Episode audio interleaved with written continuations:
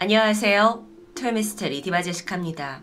1999년 1월 일본 사이타마현 오케가와시에 살던 여대생 이노시오리는 친구와 함께 긴자에 있는 한 게임 센터에 놀러 가게 됩니다. 그리고 즐겁게 시간을 보내던 중 운명의 장난이 시작되죠. 우연히 이 센터에서 만난 코마츠 카즈토. 그는 자신을 외제차 딜러라고 소개하면서 시오리에게 말을 걸었고 두 사람은 허물없이 이런 대화를 주고받았죠. 시오리는 대화를 하다 보니 그가 굉장히 상냥한 사람이라고 느끼면서 호감도가 상승했습니다. 이후 두 사람은 연락을 주고받았고 곧이어 연인 관계로 발전합니다.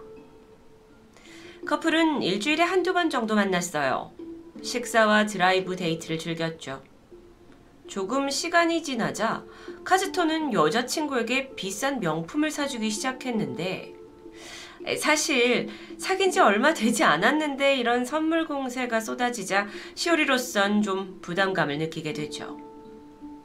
한 달쯤 지났을 무렵 시오리는 카즈토가 주는 명품 선물을 정중하게 거절합니다. 그런데 이때 남친의 반응이 전혀 예상 외였는데요. 내가 준 선물을 거절했다면서 불같이 화를 내는 겁니다. 사실 문제는 이것만이 아니었죠. 평소에도 그는 좀 정서가 불안해 보였고 시오리를 속박하려는 경향을 보였습니다. 막 여자친구가 원하든 원치 않든 고급 선물을 억지로 받게 하는 것도 그 중 하나였겠죠. 그러던 중 카즈토가 교통사고를 당해서 병원에 입원을 하게 돼요. 걱정스러운 마음에 병문안을 갔던 시오리는 마침 그곳에서 남자친구와 어떤 남성의 대화를 엿듣게 되는데 이 주제가 보험 사기였습니다. 그때 대화를 나눴던 남성도 알고 보니 야쿠자에 연루된 사람이었죠. 시오리는 이걸 듣고도 어, 일단 너무 놀래서 넘기려고 했습니다. 하지만 카즈토는 내가 차에 일부러 부딪힌 거다 라면서 자신의 보험 사기를 자랑스럽게 떠벌리곤 했죠. 시오리는 이게 상당히 불편했고 옳은 게 아니다 라는 생각이 점차 들기 시작합니다. 그리고 얼마 후 결정적인 사건이 있었는데 차 안에 카즈토가 실수로 흘리고 간 신용카드 그걸 여자친구 슈리가 뭐 별 생각 없이 집어 들었고 확인해 보니 카드에는 다른 이름이 적혀 있었습니다. 훔친 카드는 아니었어요. 알고 보니 그는 그간 시오리에게 자신의 진짜 이름을 숨겨왔던 거죠. 그때부터 시오리는 그의 정체를 파헤치기 시작합니다. 이름뿐만이 아니라 나이도 3살이나 속였어요. 외제차 딜러라고 했지만 실제 그는 친형과 함께 도쿄 사이타마현에서 여러 개의 불법 유흥업소를 운영 중인 사람이었습니다. 이 모든 걸 알게 된 여자친구의 마음은 어땠을까요? 내가 알고 있던 사람이 아니다 라는 거에 불안감을 넘어서 공포심을 갖게 되죠. 그런데 그렇다고 한들 당장 헤어지자고 하기엔 좀 겁이 났습니다. 그렇게 사귄 지 두 달이 되던 3월 20일, 시오리와 카즈토가 집에서 함께 시간을 보내던 중 충격적인 걸 발견합니다. 바로 이 집안 내부에 설치된 몰래카메라였죠. 분명 그건 이 두 사람의 은밀한 관계를 녹화하려던 의도인 게 확실했습니다. 미치고 한장할 노릇인데요. 이때 시오리는 더 이상 참지 못하고 카즈토를 추궁하게 되죠. 근데 이때 카즈토의 행동이 가관입니다. 뭐가 문제냐는 거예요. 그러면서 도리어 화를 냈고 시오리를 벽 쪽으로 밀어붙이면서 마구 괴성을 질러댔습니다. 그날의 너무도 공포스러운 경험 이후 시오리는 그에게 이별을 고했습니다. 하지만 이게 끝이 아니었죠. 카지토가 내가 지금까지 너한테 줬던 그 명품 선물들 약 100만 엔 정도 된다 하면서 천만 원을 갚으라고 협박하는 겁니다. 그러면서 돈을 갚지 않으면 시오리를 유흥업소에 팔아 넘길 거고 이 교제해왔던 사실을 부모님에게 다 털어놓겠다고도 협박했죠. 사실 그는 야쿠자와도 아는 사이였고 또 이런 불법적인 일을 워낙 겁 없이 저질렀던 사람 그리고 시오리에게 강한 집착마저 보여왔기 때문에 그걸 잘 알고 있던 시오리는 이게 내가 단순히 돈만 주면 그럼 끝날 수 있는 건가? 이게 아니라는 걸 너무도 잘 알고 있었습니다. 관계를 더 이상 하지 않겠다라고 하면 아주 큰 화를 입을 수 있다는 두려움이 있었죠. 그렇게 연인 관계는 계속 이어집니다. 카즈토는 점점 더 비정상적으로 집착했는데 30분에 한 번씩 전화를 걸어서 일거수 일투족을 통제했어요. 그렇게 열흘이 지나고 3월 30일 정말 세상에 갇힌 듯한 이 답답함을 참지 못하던 시오리가 다시 이별을 선언합니다. 카즈토는 받아들이지 않았고 이번에는 시오리의 가족을 해치겠다고 협박합니다. 실제로 그는 흥신소를 통해서 가족이 다니고 있는 직장 그리고 각종 정보, 개인 정보들을 이미 입수해 둔 상태였어요. 아, 너무도 겁이 나죠. 그래서 시오리도 별수 없이 또다시 교제를 이어갑니다. 자, 이렇게 이러지도 저러지도 못한 시오리가 자신의 가장 친한 친구 한 명에게 모든 상황을 솔직히 털어놓게 돼요. 하지만 이것마저 알게 된 남자친구는 그 시오리 친구에게까지 협박 전화를 하기 시작했고 그 어떤 누구도 시오리를 도와줄 수 없었습니다. 4월 21일 카즈토는 시오리한테 핸드폰 내놔. 그래서 이걸 없애야 된다고 명령합니다. 그러니까 아예 주변 사람들한테 연락을 하지 못하도록 만들려는 거죠. 이후로도 시오리가 힘들다면서 이별을 언급할 때마다 그럼 내가 가족을 죽일 거다. 내가 너를 올해 안에 죽일 거다. 라면서 입에 담지 못할 말들을 퍼부었습니다. 그래서 시오리는요, 사실 유서를 작성한 적도 있어요. 그 유서에는 만약 내가 죽으면 범인은 카즈토다. 라고 적혀 있기까지 했죠. 그렇게 심신이 피폐해지고 있던 시오리. 6월 14일입니다. 정말 마지막이다라는 생각으로 마음을 굳게 먹고 카즈토한테 이별을 선고했습니다. 그리고 그날 집에 돌아가면서 엄마에게 지금까지 있던 모든 힘든 일, 자초지정을 다 털어놨죠. 그날 저녁 8시, 시오리와 가족들이 살던 집, 그날은 엄마와 함께 있었는데, 낯선 남자 3명이 들어왔습니다. 카즈토와 형 타케시 그리고 또 다른 뭐 그의 친구나 동료였겠죠. 다짜고짜 이 카즈토가 회사 공금 500만 엔을 횡령했는데 그게 다 여자친구 선물 사느라 그런 거라면서 으름장을 놓습니다. 아이 그러면서 이 선물을 받은 시오리한테도 분명 책임이 있으니까 우리한테 돈을 갚아야 된다. 이런 말도 안 되는 궤변을 늘어놓는 겁니다. 마치 이 분위기는 시오리가 명품을 먹고 튄 뭐 꽃뱀 이런 취급을 하는 거죠. 너무도 험악한 분위기에서 이제 무서워하던 시오리와 엄마. 그러다 정말 다행히 아버지가 귀가하고 나서 그제서야 새 남성은 돌아갔습니다. 이 사태가 보통이 아님을 느낀 가족들은 바로 다음날 경찰서에 찾아가게 돼요. 그리고 시오리가 겪은 스토킹 피해들을 신고하게 되죠.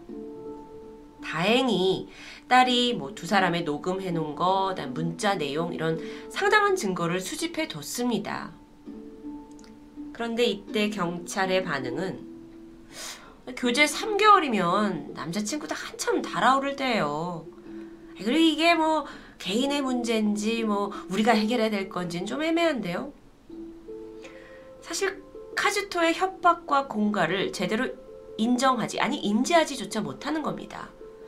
가족들은 우린 위협을 받고 있다. 수사를 해달라. 라고 했지만, 아유, 저희는 개인 사에는 참견할 수 없습니다. 라는 답변으로 요구는 묵살되었습니다. 카즈토의 행동이 과격해지기 시작한 건 그때로부터 일주일이 지난 6월 21일. 시오리는 카즈토에게 받은 모든 명품 선물들을 그에게 다 반송했습니다. 그런데 그때부터 시오린의 집에 전화가 한 통씩 걸려오는데 아무런 소리가 들리지 않아요. 근데 이게 한 통이 걸려오느냐? 아니죠. 하루 종일 아무 일도 할 수 없을 만큼 계속 걸려오는 겁니다. 뿐만 아니라 동시에 카즈토는 그녀의 집 근처를 배회하면서 시오리를 괴롭혔어요. 그러니까 밖에 나가려고 하면 주변에 그 남자가 있는지 없는지 살핀 후에야 외출할 수 있었던 겁니다. 이 상황이 너무도 위험하다고 느낀 엄마가 너 그냥 대학교 자퇴해라. 잠시 쉬어라. 라고 했지만 시오리는 아니 근데 내가 무슨 잘못을 한 겁니까? 내가 죄를 지은 사람이 아니지 않습니까? 하면서 강한 의지를 보였다고 합니다. 그러던 7월 13일 새벽 시오리의 사진이 들어간 성희롱 전단지 수백 장이 그녀의 집 근처와 통학길 그리고 심지어 아버지가 다니던 직장에 뿌려집니다. 정말 황당하고 열불나죠. 지금 보시고 있는 이 사진이 그 수백 장의 전단지가 붙어 있는 모습인데요. 쇼리의 가족이 즉각 경찰서를 가서 이 카즈토를 처벌해야 한다라고 호소합니다. 근데 이번에 형사들이 뭐라고 하냐면 정식 고소가 아니면 수사할 수가 없습니다. 그리고 또 심지어는 아니 딸이 아직 시집도 가기 전인데 재판을 하면 빨이 돌 테고 주변의 시선이 좋지 않아질 텐데 괜찮으시겠어요? 라면서 고소를 제지하기도 했죠. 이런 망언 속에서도 시오리는 굴하지 않았고 결국 카즈토를 고소하게 되는데요. 하지만 상황이 크게 변하질 않아요. 뭐, 이 사, 그러니까 시오리의 사진이 걸린 그 전단지에 내가 직접 성인 남자를 모집 중이다라는 음란 막 이런 물이 길거리에 퍼져나갑니다. 그래서 이걸 가지고 경찰서에 갔죠. 이런 걸 누가 붙이고 있다. 근데 이때 경찰이 했던 말이 정말 힘 빠집니다. 좋은 종이를 썼네요. 완전 헛소리죠. 시오리는 고소를 했는데 그 시오리가 작성한 고소장을 경찰이 마음대로 고친 부분도 발견되고요. 제일 중요한 이 전단지, 증거품이지 않습니까? 이걸 훼손하기까지 하죠. 경찰의 부실 수사가 확실한 부분입니다. 그리고 이걸로 인해 고소는 안타깝게도 취하됩니다. 이때의 시오리는 어떤 느낌이었을까요? 어떤 감정이었을까요? 큰 좌절감에 빠졌고 아무도 믿을 사람이 없고 도와줄 사람도 없다라는 사실. 게다가 자신은 곧 살해당할 거라는 공포감에 급속도로 우울감에 빠져들었습니다. 1999년 10월 26일 대학에 가기 위해서 오케가와역 서쪽 출구로 향하던 시오리. 거기에 가보니 미리 그녀를 기다리고 있던 카즈토와 일당들이 있었습니다. 그녀는 칼로 오른쪽 가슴과 허리, 상반신 두 곳을 찔렸고 비명을 지르며 쓰러졌죠. 주변 신고로 병원으로 이송이 되었지만 과다 출혈로 인한 쇼크로 그녀는 끝내 사망합니다. 카즈토라는 악마를 만난 지 9개월 만의 일이었어요. 그런데 분노가 치미는 사실이 더 있습니다. 이 끔찍한 범죄가 이뤄진 이 현장에서도 경찰의 부실 수사가 계속됩니다. 일단 뭐 신고를 하면서 어머니를 현장에 부르게 됐는데 어머니가 차 안에서 30분 넘게 방치되었고 그 결과 자신의 딸이 병원에서 사망했다라는 소식조차 뒤늦게 접하게 되죠. 더 안타까운 건 사실 90년대 후반인 이 당시에 일본에서 스토킹에 대한 경각심 이런 게 사회적으로 부족했기 때문에 대중들은 피해자 시오리가 죽임을 당할 짓을 한 건 아닐까? 라면서 오히려 그녀를 조롱하는 분위기였다고 합니다. 사건이 발생한 후 언론사들은 이 시오리 가족들을 무리하게 취재하기 시작했어요. 새벽까지 집 앞에 진을 치고 있었고 심지어 장례식장에 무단 침입하는 방송사도 있었습니다. 경찰층에서는 자신들의 과오를 덮기 위해서 뭐 시오리도 좀 잘못이 있는 게 아니냐라는 뉘앙스의 인터뷰를 내보냈죠. 그리고 그것조차 이렇게 웃는 얼굴이었습니다. 또 다른 이슈는 당시 경찰은 시오리가 살해를 당할 당시에 입고 있던 의상을 공개하게 되는데 그게 가방은 프라다, 시계는 구찌라는 게 대서특필이 되면서 이 여자가 명품 의존증에 걸린 여자다. 아, 유흥업소에 종사하는 아가씨다. 라는 뭐 각종 루머가 퍼지기도 합니다. 정말 이거는 시오리를 두 번 죽이는 일일 텐데요. 유족들은 당연히 상처를 입을 수밖에 없죠. 천만 다행으로 범인들은 모두 검거되었습니다. 그리고 재판을 통해 카즈토는 징역 18년, 공범이었던 형 타케시는 무기징역을 받게 돼요. 나머지 일당도 각각 징역 15년이 선고되었습니다. 그런데 여기서 카즈토의 죄명은 살해 사주가 아닌 명예훼손이었습니다. 명예훼손. 정말 말도 안 되죠. 게다가 카즈토는 자신의 죄를 인정하지도 않아요. 사실 그는 경찰의 추적을 피해서 홋카이도로 도주를 했다가 결국에 호수에 몸을 던져서 자살한 상태로 발견되었습니다. 함께 발견된 유서에서는 시오리와 그녀의 가족들에 대한 많은 원망이 담겨 있었고 죽음에 대한 반성의 기미는 전혀 보이지 않았습니다. 사건이 발생하고 1년이 지나 2000년에 들어와서야 일본 경찰 측이 이 수사를 사건했을 때 심각한 문제가 있었다라는 걸 인정했습니다. 뭐 근무 태만을 비롯해서 뭐 여러 적폐 행적들이 하나둘 발견되었고요. 그때 사건을 담당한 경찰들이 하나둘 징계를 받게 되죠. 결국 2000년 5월 18일 이 시오리 사건을 계기로 일본에서는 스토커 규제법이 생겨나게 되었고요. 또 경찰이 민사 불개입 원칙에 얽매이지 않도록 하는 제언이 발표됩니다. 자, 여기서 민사 불개입 원칙이라는 건 그러니까 가정사 같은 어떤 개인적인 민사 문제에 경찰의 공권력이 간섭하지 못한다라는 원칙이었는데 그게 타파가 되는 순간이었죠. 그런데 시오리의 희생 이후에 일본 경찰의 개인 간의 어떤 협박, 공갈에 대한 수사 방침은 분명 새롭게 세워졌습니다.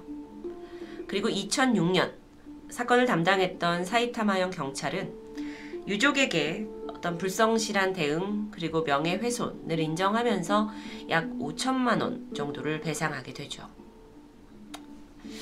너무도 안타까운 게 그 당시엔 스토킹에 대한 인식이 너무 부족해서 되려 죽은 피해 여성을 약간 멸시하는 태도가 만연했다고 합니다. 유가족들은 그래서 이건 죽인 놈만이 문제가 아니라 경찰도 살해 사건에 동참한 거다라면서 울분을 토했는데요. 지금은 좀 괜찮아졌을까요? 최근 한국에서도 스토킹 범죄가 끊이지 않습니다. 대표적으로 지난 2021년 3월 게임상에서 알게 된 여성이 자신의 연락을 피한다면서 그녀의 엄마와 여동생까지 일가족 3명을 살해한 김태현 스토킹 살인 사건이 기억에 남았는데요.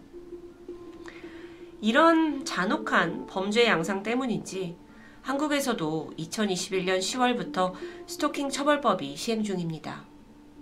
그동안엔 좀 경범죄로 취급이 됐던 것 같은데 이제는 스토킹 범죄 행위가 인정이 되면 3년 이하의 징역을 받고 또 흉기로 범죄를 저지른 경우에 5년 이하의 징역을 받게 됩니다. 참고로 법에서 정의하고 있는 스토킹 행위라는 건 상대 의사에 반해서 정당한 이유 없이 상대 혹은 그의 가족에게 접근하거나 집 부근에서 기다리는 모든 행위를 포함합니다. 한 사람과 그의 가족 인생을 완전히 무너뜨릴 수도 있는 스토킹 범죄. 혹시 여러분도 이게 그저 뭐 남녀 사이에 과한 애정으로 인해 벌어진 남의 일이라고 가볍게 여기고 있진 않으실까요? 스토킹은 분명 뼛속까지 찌질하고 비열하지만 한편으로 심각한 강력범죄라는 걸 강조하고 싶었습니다. 토요미스테리 디바제식합니다. 안녕하세요. 토요미스테리 디바제식합니다. 얼마 전 우리나라에 불거진 유명인들의 학폭 폭로 사건 그동안 대중의 사랑을 잔뜩 받던 아이돌, 배우, 운동선수들까지 사실 약한 자들을 괴롭히는 가해자였다는 사실에 대중이 크게 충격을 받았고 강한 비판이 이어졌죠. 이런 혼란 중 그나마 다행인 것은 이제 한국에서도 학폭은 심각한 범죄로 점차 인식되고 있다는 점입니다. 그런데 이 학폭 또는 교내 괴롭힘이란 말이 이제는 널리 통용되고 있지만 과거 제가 학생이던 90년대에만 해도 이지메라는 단어가 널리 퍼져 있었습니다. 이지메는 집단 괴롭힘이라는 일본어인데요. 뭐 한국어로 굳이 번역을 하면 왕따라고 볼 수 있죠. 이 끔찍한 단어가 시작된 일본에서는 사실 이짐의 수위가 단순한 따돌림 정도가 아니라고 볼 수 있습니다. 뭐 소위 빵 셔틀을 포함해서 정신적, 신체적 폭력에 더 나아가 성폭행까지 자행되는 악랄한 범죄 수준이라고 볼 수 있는데요.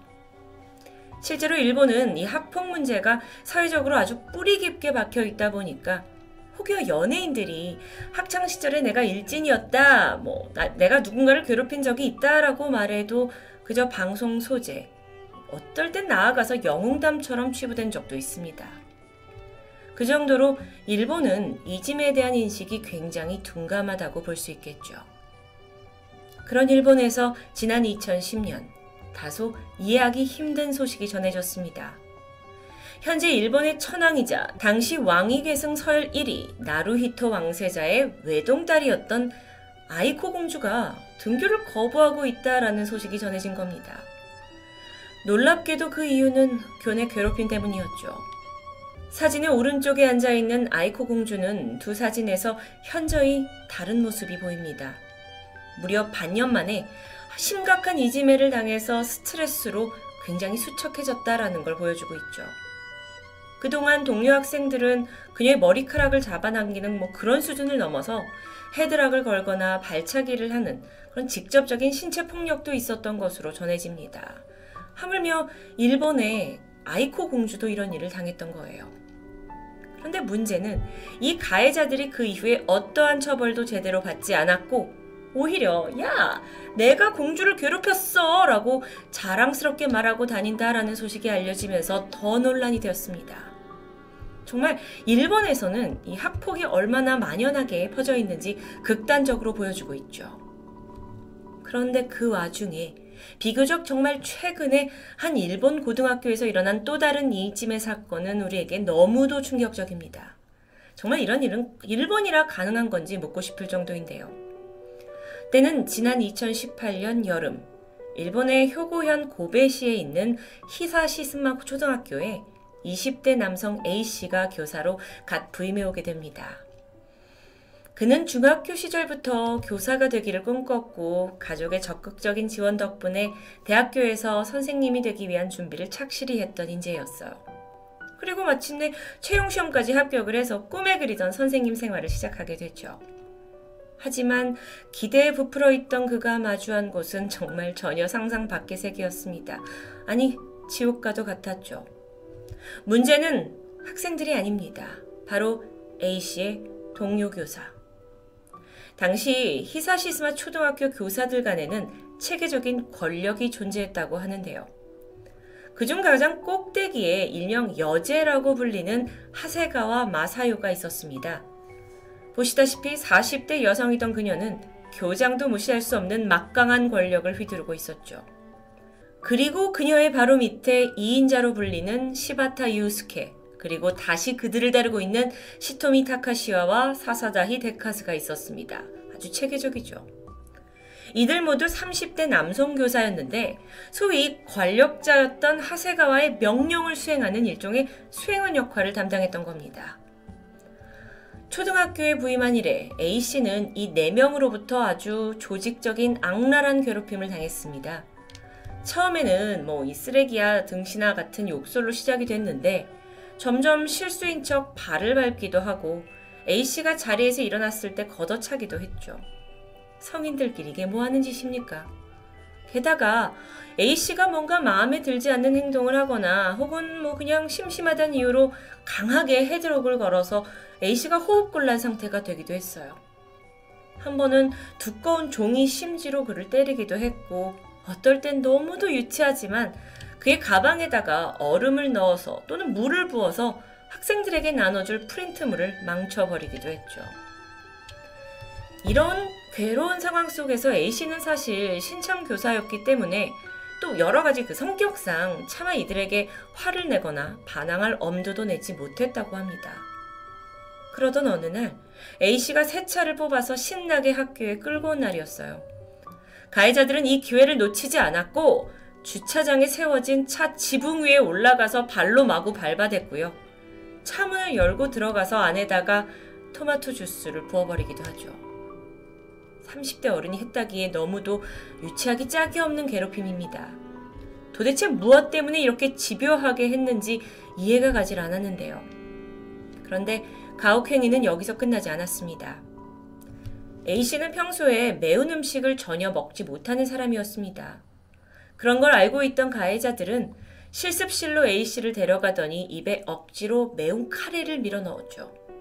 그래서 교사 A씨가 막 애원에 가깝게 울부짖으면서 나는 매운 걸 못 먹는다 라고 소리쳤지만 그들은 오히려 깔깔 웃으면서 즐거워했습니다. 심지어 뒤에서 그를 이제 단단히 잡고서는 카레를 눈가와 입에 발라서 극심한 고통을 느끼게 만들기도 하죠. A씨는 괴로워하다가 결국 제대로 앞이 보이지 않은 채 실습실을 빙빙 돌다가 구토까지 하게 됩니다. 그런데 너무도 잔인하게 가해자들은 이 모습을 카메라로 촬영했고 동영상으로 고스란히 남겨둡니다. 그런데 과연 피해자는 이 A 교사 한 명뿐이었을까요? 아닙니다. 그 외에도 학교에서 일하고 있던 20대 여성 직원 2명, 그리고 또 다른 남성 직원 1명도 이들의 표적이었습니다. 가해자들은 언어적인, 신체적인 폭행 외에도 성적인 학대도 서슴지 않았는데요. 성희롱은 일상적이었고, 남성 교사에게 다른 교, 여자 교사한테 음란 메시지를 보내라! 라고 강요, 협박을 하기도 하죠. 심지어 한 남성 교사한테는 저 여성과 성행위를 한 뒤에 그 증거 사진을 촬영하라고 말합니다. 이 모든 일을 겪은 선생님들은 이후에 입원 치료를 할 정도로 심각한 정신적 충격에 시달렸죠. 그 외에도 이번엔 학생들한테 가서 저 선생님 말은 듣지 않아도 된다! 라고 권위를 떨어뜨리는 말을 하기도 정말 이건 너무도 상식에서 벗어난 일입니다. 다시 한번 말하지만 이건 모두 한 교내에서 선생님들 간에 벌어진 괴롭힘이었습니다. 그러던 2019년 6월에 참다 못한 동료 교사 한 명이 교장 선생님을 찾아가서 이 모든 사실을 토로합니다. 그런데 너무도 안타깝게도 달라지는 건 없었죠. 교장은 말로만 주의를 주었을 뿐이고 이후에 오히려 가해 선생님들은 자신을 고발한 이 사람들을 색출하겠다면서 더 활개를 치고 다닙니다. 그리고 그 타깃은 돌고 돌아 다시 A씨로 선정됩니다. 그는 스트레스를 견디다 못해 매일 구토를 할 정도로 급격히 건강이 악화됐어요. 2019년 7월 이 사건은 일본의 교육위원회까지 보고되는데 이때 A씨가 어떻게 된 거냐라고 진상을 묻는 이들에게 저는 교원들과 사이좋게 지내고 있습니다. 라고 거짓 대답을 해버리죠. 이유가 있었습니다. 바로 교장의 협박 때문인데요. 시바부토 치카라라는 교장 선생님은 이 가해자들과 워낙 친했고 학교 내에서 뿌띠 히틀러라는 별명을 지니고 있을 정도로 아주 강압적인 인물이었습니다. 사실 이 사건의 주범이었던 하세가와를 이 학교로 스카우트한 것도 교장 본인이었죠. 그는 A씨한테, 그러니까 교사 A씨한테 너 배신하면 어떻게 되는 줄 아냐? 만약에 사실을 알리게 되면 영영 교사 생활을 박탈하겠다. 라고 협박합니다. 그렇게 이러지도 저러지도 못하고 시간을 보내던 A씨는 드디어 같은 해 10월 경찰에 모든 것을 알리기로 결심합니다. 그리고 그 용기 덕분에 교사 이짐의 사건이 일본 열도에 퍼지게 되죠. 이 사진은 실제 가해자들의 모습입니다. 언론을 통해 이들의 얼굴이 모두 공개되었는데 정말 외모만 봤을 때는 뭐 어떤 학교에서든 볼 수 있는 아주 평범한 교사들이었죠. 그러다 보니 네티즌들 사이에서 아니 도대체 어쩌다가 이들이 이렇게 조직적으로 성인 이지매를 자행했는지 그 원인에 대한 추측을 내놓기 시작합니다. 워낙 교장이 권위적이어서 또는 학생들한테 인기 많은 젊은 교사들을 질투해서 그러다 경찰 조사를 통해 밝혀진 진짜 이유는 너무도 황당했습니다. 바로 우리가 장애인 흉내를 냈는데 그걸 보고 웃지 않아서 이 모든 게 시작됐다고 얘기하죠. 사소한 것에서 시작된 장난이 한 사람을 짓밟는 참극으로 이어진 겁니다. 이후 주동자인 하세가와는 학교에서 퇴직을 당하게 되었는데 그리고 나서 사과문을 내게 되죠. 저는 그저 피해자를 귀여워했을 뿐인데 이렇게 돼서 너무 힘들다. 내가 학생들 앞에 설 수 없게 돼서 너무 슬프다라고 말합니다. 마치 자신이 피해자인 것 같은 발언인데요. 뿐만 아니라 다른 가해자들 역시 하나같이 뭐 피해자가 싫어하는 줄 몰랐고 뭐 재밌으면 그만 아니냐 라고 진술합니다. 어, 이후에 이제 조사가 이어지면서 주동자였던 하세가와는 교사들뿐만 아니라 학생들에게도 굉장히 폭력적으로 멱살을 잡고 의자를 빼서 일부러 넘어지게 하는 일들을 했다라는 폭로가 이어졌지만 이 부분은 증거 불충분으로 처벌받지 못합니다. 그리고 계속해서 밝혀진 또 다른 사실은 가해 교사들 중에는 학생 주임도 있었고 또 이 학생들 간의 문제를 해결하는 생활 지도 교사까지 포함되어 있다라는 부분이었죠. 아이들한테 학생들에게 이지매는 해선 안 되는 거다라고 가르치는 사람의 이중적인 모습이었습니다. 이후에 어떻게 되었을까요?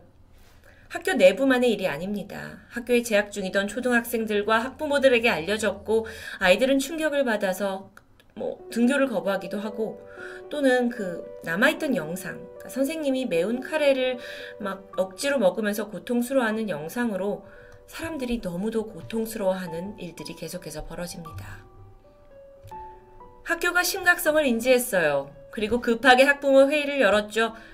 그런데 학교가 제시한 대응조차 너무도 황당합니다. 이제 학교 급식에서 카레를 빼겠다. 그리고 매운 카레 동영상이 촬영된 그 실습실을 새롭게 리모델링 하겠다라는 조치입니다. 학부모들조차 너무 황당해서 웃음조차 나오지 않는다는 반응이었죠. 그런데 또 다른 분통 터진 일이 있습니다. 바로 가해자들이 받은 처벌 수위. 가해교사 4명과 교장은 이 사건으로 인해 유급휴직을 받게 됩니다. 당장 퇴직을 받아도 모자랄 마당인데 뭐 잠시 학교를 쉬는 정도로 끝난 거죠. 이런 상황 속에서 일본 나고야 대학의 우치다료 교수는 이유에 대해서 분석했습니다. 학교라는 곳이 워낙 특수한 곳이다. 외부의 개입 없이 자립적으로 이제 커야 한다는 신념이 강한 곳이다 보니까 어떤 문제가 생겨도 법에 따라 처벌하는 게 아니라 학교라는 폐쇄된 공간 안에서 자체적으로 해결하는 게 일본 내에서는 당연시 되어 있다. 그러다 보니 어, 학생들 또는 교사들 간의 폭력이나 왕따 문제가 생겨나도 이걸 내부적으로 처리할 마땅한 규정은 현재 존재하지 않는다. 황당합니다. 그런데 사실 과거 우리나라에도 집단 따돌림은 음, 피해자의 사회성이 좀 부족한 거 아니냐라는 걸로 정당화되는 일들이 있었죠. 또한 어른들은 그냥 야 애들은 다 원래 싸움에서 크는 거야 라면서 안일하게 문제를 방관했습니다. 그저 친구들끼리의 좀 심한 장난이라고만 여겼던 학폭. 하지만 오늘 사건을 통해 그 폐쇄적인 학교라는 공간에서 학생 외에 어른들도 가해자와 피해자가 되고 있는 현실. 모두가 공감하듯 학폭의 질긴 끈은 이제 끊어져야 합니다. 토요미스테리 디바제시카였습니다. 안녕하세요. 토요미스테리 디바제시카입니다. 때는 1905년 일본 칸다의 한 가정집에서 태어난 아베 사다. 그녀의 집안은 에도 시대부터 이어져 온 유서 깊은 다다미 상점을 운영하고 있었습니다. 팔남매 중 막내딸로 자라난 사다는 유복한 가정에서 별다른 어려움 없이 무럭무럭 자라나는 듯 했지만 사실상 사다의 부모님은 늘 일에 지쳐 있었고 그러다 보니 딸과 정서적으로 교류할 시간이 부족했죠. 사다는 어렸을 적 부모님과 제대로 대화를 나눠본 기억이 거의 없을 정도입니다. 그렇다 해도 어머니는 이 막내딸의 외모가 일찌감치 고우다라는 것을 알아차리고는 노래와 악기를 배우게 하면서 예술적인 소질을 키워내려고 노력했는데요. 즉 그녀의 딸을 게이샤로 키우고 싶어 했던 것이죠. 게이샤는 일본 전통 기생이라고 할 수 있습니다. 당시만 해도 요즘 유명 연예인에 맞먹는 존재였죠. 그 영향 덕분인지 사단은 학교에 다니면서부터 꽤나 인기를 끌었고요. 덩달아 성적으로도 또래보다 좀 조숙해서 공부보다는 남녀 간의 사랑에 더 많은 관심을 보였다고 합니다. 이후 사단은 고등학교에 진학을 했지만 제대로 적응하지 못했고 15살의 나이로 자퇴를 하고 맙니다. 이후 그녀는 남자 대학생들과 어울려 다니기 시작했는데요. 노래보다 좀 더 조숙했기 때문일까요? 그러던 중 비극적인 일이 발생하는데 이 무리 중 한 명의 남성에게 강간을 당한 겁니다. 그날 15살 나이의 소녀가 받은 충격은 이루 말할 수 없었고 그날을 기점으로 사단은 앞으로 자신이 결코 결혼을 할 수 없을 거라고 단언하면서 인생이 이제 끝났다고 생각합니다. 이런 자포자기 심정 때문이었을까요? 이후에 사단은 여러 남자들과 복잡한 관계를 맺으면서 그야말로 방탕한 삶을 살기 시작합니다. 부모님도 어떻게든 딸을 설득하려고 했지만 그럴수록 그녀는 더욱 엇나갈 뿐이었는데 그러던 어느 날 보다 못한 아버지와 친오빠가 굳은 결심을 하더니 방탕한 딸이라면서 그녀를 기생집에 팔아넘기게 됩니다. 그곳에서의 삶은 결코 순탄치 않았어요. 사단은 게이샤가 되기 위한 수련을 받게 되는데 어, 사실 여기에서 노래와 악기를 제대로 구사하지 못하면 그저 삼류 게이샤로 전락하게 되고 그 의미는 매춘과 이어집니다. 결국 사단은 그 길을 걷다가 성병에 시달렸고 20대 청춘을 그곳에서 보내고 나서는 나이가 들어 겨우 빠져나오게 됩니다. 이후 음식점과 찻집 종업원 일을 시작해서 점점 돈을 모아갔고 나도 이제 나만의 가게를 갖고 싶다라는 꿈을 갖게 되는데요. 그렇게 도쿄의 한 음식점에서 일하던 중 사다는 운명의 남자를 만나게 됩니다. 식당의 주인 이시다 기치조. 그 당시 아베 사다의 나이는 32살, 사장 기치조의 나이는 42살이었습니다. 시대적인 배경을 생각했을 때 상당한 나이 차임에도 불구하고 두 사람은 마치 자석처럼 서로에게 끌려서 사랑에 빠졌고요. 순식간에 깊은 관계로 발전했죠. 아베 사다에게 그 사랑은 아주 강렬했습니다. 하지만 결정적인 문제는 남자가 유부남이라는 사실이었죠. 사실 아베 사다가 유부남과 사랑에 빠진 게 이번이 처음은 아닙니다. 그녀가 매춘 생활을 하던 시절에 우연히 알게 된 남자와 연애를 했는데 두 사람이 오래가지 못했던 건 그가 유부남이었기 때문이었죠. 사단은 그 남자가 이혼을 하고 자신과 함께하기를 바랬지만 남자가 거절하면서 관계는 끝나고 말았습니다. 이미 한 차례 아픔이 있던 사단은 지금 사랑하고 있는 기치조를 잃게 될까 불안감을 느꼈고 점점 더 집착을 하게 되는데요. 두 사람의 사랑은 뜨거웠습니다. 거의 매일 밤을 함께 보냈다고 해요. 다소 가학적인 성적 취향까지 잘 맞았던 두 사람은 전국 각지의 여관을 돌아다니면서 며칠이고 서로의 육체를 탐했죠. 한 예로 이때 사단은 기치조에게 칼을 들이밀면서 네 아내는 물론이고 다른 여자와 놀아나지 말아라 라고 위협하기도 했다는데요. 이런 상황 속에서도 기치전은 그저 재밌어 하며 웃어 넘겼습니다. 익숙했던 거죠. 그러던 1936년 5월 11일, 둘은 도쿄에 있는 만사키라는 이름의 여인숙에 투숙합니다. 그리고 일주일 후인 5월 18일 오전 11시쯤, 퇴실 시간이 지났지만 여전히 방 안은 잠잠했습니다. 그걸 이상하게 생각한 여인숙 직원이 객실을 방문했고 문을 열어본 순간 참혹한 광경이 펼쳐져 있었죠. 투숙객이었던 남자가 침대에 누운 채 분홍색 허리끈으로 목이 졸려 숨져 있었습니다. 이불은 이미 검정색 피로 다 물들어 있었는데 더 끔찍한 것은 이 시신의 성기가 잘려 있었다라는 겁니다. 심지어 남자의 허벅지와 이불에는 피로 쓴 문장 사다와 기치조 둘은 영원히 그리고 남자의 왼쪽 팔에도 역시 피로 쓴 사다라는 이름이 뚜렷이 적혀 있었습니다. 분명히 여인숙에는 두 사람이 같이 와서 투숙을 했고 남성만 사망한 상황. 그렇다면 사다는 어디로 사라진 걸까요?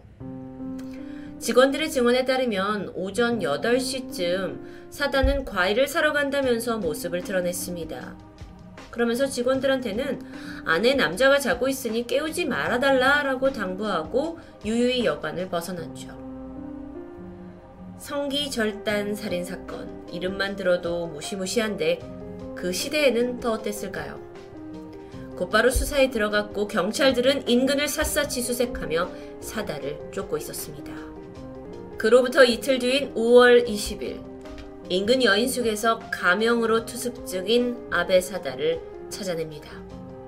경찰은 그곳을 급습했고 사다가 묵고 있는 방문을 열게 되는데 오히려 경찰이 당황하게 돼요. 사다가 태연히 맥주를 마시고 있었습니다. 방 앞에 서 있는 경찰들을 보면서 너네 아베 사다 찾고 있냐고 내가 그 사람이라고 태연하게 말했죠. 어, 되려 예상치 못한 이 상황에 경찰이 그녀가 정말 아베 사다인지 믿기 힘들어하는 것 같자 사다는 한쪽에 놓여 있는 자신의 가방을 끌고 와서는 주섬주섬 종이에 쌓인 무언가를 꺼내 보입니다. 그것은 바로 잘려나간 시신의 몸 일부분이었죠. 경찰에 연행된 사단은 취조에 순순히 임했습니다. 그리고 술술 그날의 상황을 털어놓으면서 이 엽계적인 범죄 행각이 드러나는데요. 5월 16일 저녁 기치조와 사단은 한참 미래를 즐기고 있었습니다. 그 잠자리를 가지던 중에 사다가 허리끈으로 그의 목을 조르게 되는데 사실 이들은 평소에도 이런 쾌감을 즐겼기 때문에 기치조는 전혀 저항하지 않았습니다. 그렇게 다음 날이 되었고 기치조가 잠이 들게 되자 사다가 조심스럽게 그에게 다가갑니다. 그리고 이번에는 진짜 살기를 담아서 허리끈으로 잠든 그의 목을 조르기 시작했죠. 갑작스러운 공격에 숨이 막혀서 괴로워하던 기치조의 얼굴이 일그러졌고 잠시 뒤 그대로 굳어버렸습니다.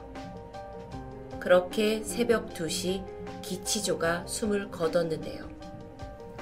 아베 사다는 남자의 주검 옆에 몇 시간 동안 함께 누워 있었다고 합니다. 그러다 무슨 생각에서인지 스르륵 일어나서 부엌에 갔고 칼을 가져와서 그의 성기를 자르더니 잡지 표지에 그것을 싸서 가방에 넣었죠. 이후에 죽은 기치조의 팔과 허벅지 그리고 이불에다가 피로 사다와 기치조 영원히 라는 글귀도 남겼습니다. 다음날 아침 유유히 숙소를 떠난 사단은 시내에서 쇼핑을 즐기고 영화를 보는 평소와 다름없는 일상을 보냈습니다. 경찰 조사가 시작되고 사다에게 왜 기치조를 살해했느냐 라는 이유에 대해 그녀는 이렇게 진술했죠. 나는 그를 너무 사랑했고 그의 전부를 원했지만 우리는 정식 부부가 아니기에 그는 얼마든지 다른 여자를 안을 수 있었다. 그런데 내가 그를 죽인다면 어떤 여자도 그를 건드리지 못할 거라고 생각해서 살해했다. 자, 음, 그녀의 정신적인 어떤 집착은 뭐 충분히 의도가 이해가 되는데요. 그렇다면 왜 굳이 성기를 잘라야 했을까요? 이에 대해서 아베사다는 늘 그와 함께하고 싶어서 가져간 것이다. 라고 말합니다.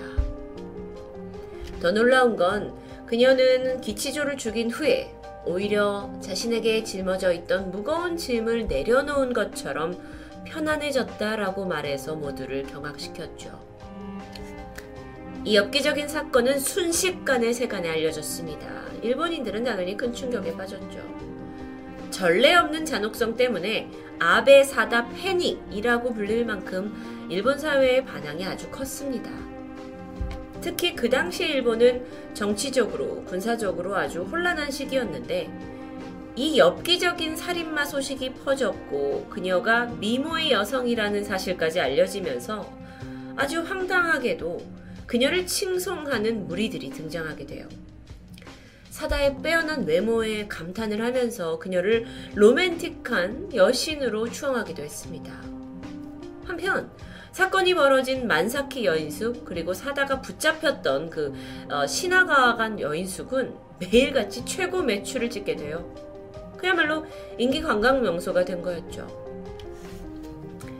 사건이 발생한 직후에 각 신문사들은 이 사건을 설명해 줌에 있어서 그 성기라는 표현을 어떻게 써야 할지 골머리를 앓았다고 합니다. 아니 중심이 되는 소재이니만큼 보도는 해야겠고 그렇다고 해도 그 시대상 노골적인 표현을 쓰긴 좀 그렇고 결국 고심 끝에 기사에선 국부, 하복부라는 표현을 사용하게 됐고요. 이후에 국부라는 단어가 성기 부위를 가리키는 단어로 정착했다고 합니다. 1936년 11월 25일 많은 사람들의 관심 속에서 아베 사다의 첫 재판이 진행됐습니다. 그 전날부터 방청을 하겠다는 사람들이 줄을 서면서 수많은 인파가 몰렸죠. 사단은 이날 법정에서 내가 마치 변태처럼 오해되고 있어서 유감인 것 같다. 내 인생에 기치조 같은 남자는 없었고 나는 그를 사랑했을 뿐이다 라고 말했는데요. 이어진 심리조사 과정에서 사단은 사디즘과 도착증 같은 정신질환 판정을 받습니다. 그런데 이 재판의 결과는 어떻게 되었을까요? 어쩌면 그녀의 정신질환이 어, 정상 참작이 되었던 걸까요? 법원에서는 이 살인을 그저 단순 치정극으로 판단합니다. 그리고 같은 해 아베 사단은 징역 6년이라는 비교적 가벼운 처벌을 받게 되죠. 5년 후인 1941년 그녀는 일왕의 특별 사면이다 라는 명목으로 출소했고 자유의 몸이 되었습니다. 사회에 큰 반항을 일으킨 화제의 범죄자가 아주 짧은 시간 만에 다시 세상으로 나오게 되면서 사단은 조용히 지내려는 듯 했지만 여전히 사람들의 관심은 끊이지 않았죠. 심지어 그녀가 출소하고 이걸 주제로 한 저속한 소설까지 출판되었고요. 이걸 두고 아베 사다와 명예훼손이니 뭐니 고소까지 진행되면서 파란만장한 삶이었습니다. 출소한 뒤에 가명을 썼다고 해요. 그리고 한 남자를 만나서 결혼도 했지만 결국 그가 그녀의 정체를 알고는 이혼할 수밖에 없었습니다. 일본의 1940년대 후반에 돼서는 아베 사다를 주인공으로 한 연극까지 만들어집니다. 상황이 이렇게 되니까 사다 또한 차라리 이 유명세를 즐기기로 한 건지 놀랍게도 직접 연극에 출연해서 본인의 역할을 소화하는 대범함을 보이기도 했죠. 연극에서 그녀는 엽기 살인범이 아닌 희대의 판무파탈로 그려집니다. 그러던 1971년 6월 어느덧 66세가 된 아벤 사단은 온천에 다녀오겠다라는 쪽지를 남기고 집을 나선 후 자취를 감췄습니다. 그야말로 바람처럼 사라져버린 거예요. 너무도 미스테리하죠. 많은 이들이 사다의 행방을 쫓았지만 도무지 발견되지 않았고 유명세에 힘입어서 간간히 아 내가 아베 사다를 봤다라는 목격담이 들려오긴 했지만 구체적인 행방은 전혀 알 수 없었습니다. 파란만장한 삶으로 일본을 뒤흔든 미모의 살인마 그렇게 소리 소문 없이 사라졌죠. 사실 아베사다는 일본에서 시대의 아이콘 판무파탈로 여겨지면서 예술계에 큰 영감을 주었다고 합니다. 그녀를 모티브로 한 제작물 중에 가장 유명한 것은 영화인데요. 1976년에 개봉된 감각의 제국이었죠. 소설 중에는 신라권이 잘 알려져 있습니다. 그렇다 보니까 아베 사다 그녀의 이름은 사건이 발생한 지 수십 년이 지난 지금까지도 끊임없이 사람들의 입에 오르내리고 있습니다. 지난 2018년 일본의 한 프로그램에서는 아베 사다의 이야기를 다루게 되면서 그녀가 어, 정서적으로 마음 깊숙한 곳에 남자에 대한 증오가 있었단 거다라고 분석하게 되는데요. 뭐 기치조에 대한 독점욕, 충동성, 공격성이 모두 한데 어루어졌는데 그게 어쩌면 어렸을 적 그녀가 경험한 어, 어떤 성적인 충격으로 인해서 시작된 것이 아니냐라고 생각한 겁니다. 하지만 여러분, 아무리 그렇다 한들 살인범이 동경의 대상이 되거나 예술로 포장되어서 미화되는 일은 분명 경계해야 할 겁니다. 아베 사다, 그녀는 배우도 스타도 유명 인사도 아닌 엽기적인 살인범에 불과합니다. 토요미스테리 디바제시카였습니다. 안녕하세요. 토요미스테리 디바제시카입니다. 시간은 1977년 11월 15일. 일본 해안가 마을 니카타현에서 13살의 여중생 요코타 메구미가 사라져버렸습니다. 겨울 초입의 쌀쌀한 날씨였고 소녀는 학교에서 배드민턴 연습을 마치고 돌아오다가 소리 소문 없이 자취를 감춰버렸는데요. 그날은 바다도 잔잔하고 하늘도 맑았다고 기록되어 있습니다. 불길한 예감이 엄습한 건 해가 지고 거리가 본격적으로 어두워지고 나서였는데요. 메구미의 어머니는 아무것도 모른 채 집에서 스튜를 끓여놓고 딸이 돌아오기를 기다리고 있었죠. 집에서 학교까지는 불과 8분 거리입니다. 원래대로라면 하교 후에 진작 집에 도착했어야 했는데요. 한참이나 딸이 오지 않자 초조해진 엄마. 결국 밖으로 뛰쳐나갔고 어, 두 아들과 함께 근처 주택가를 다 돌아다니며 딸을 찾아 나섰죠. 아이는 보이지 않았습니다. 곧바로 실종 신고를 했고 경찰이 도착했는데요. 그리고 나서 이 조용했던 해안가 마을은 발칵 뒤집히게 되죠. 13살 어린 소녀는 흔적도 없이 사라졌습니다. 날이 밝고 나서 수색견들이 현장에 투입됩니다.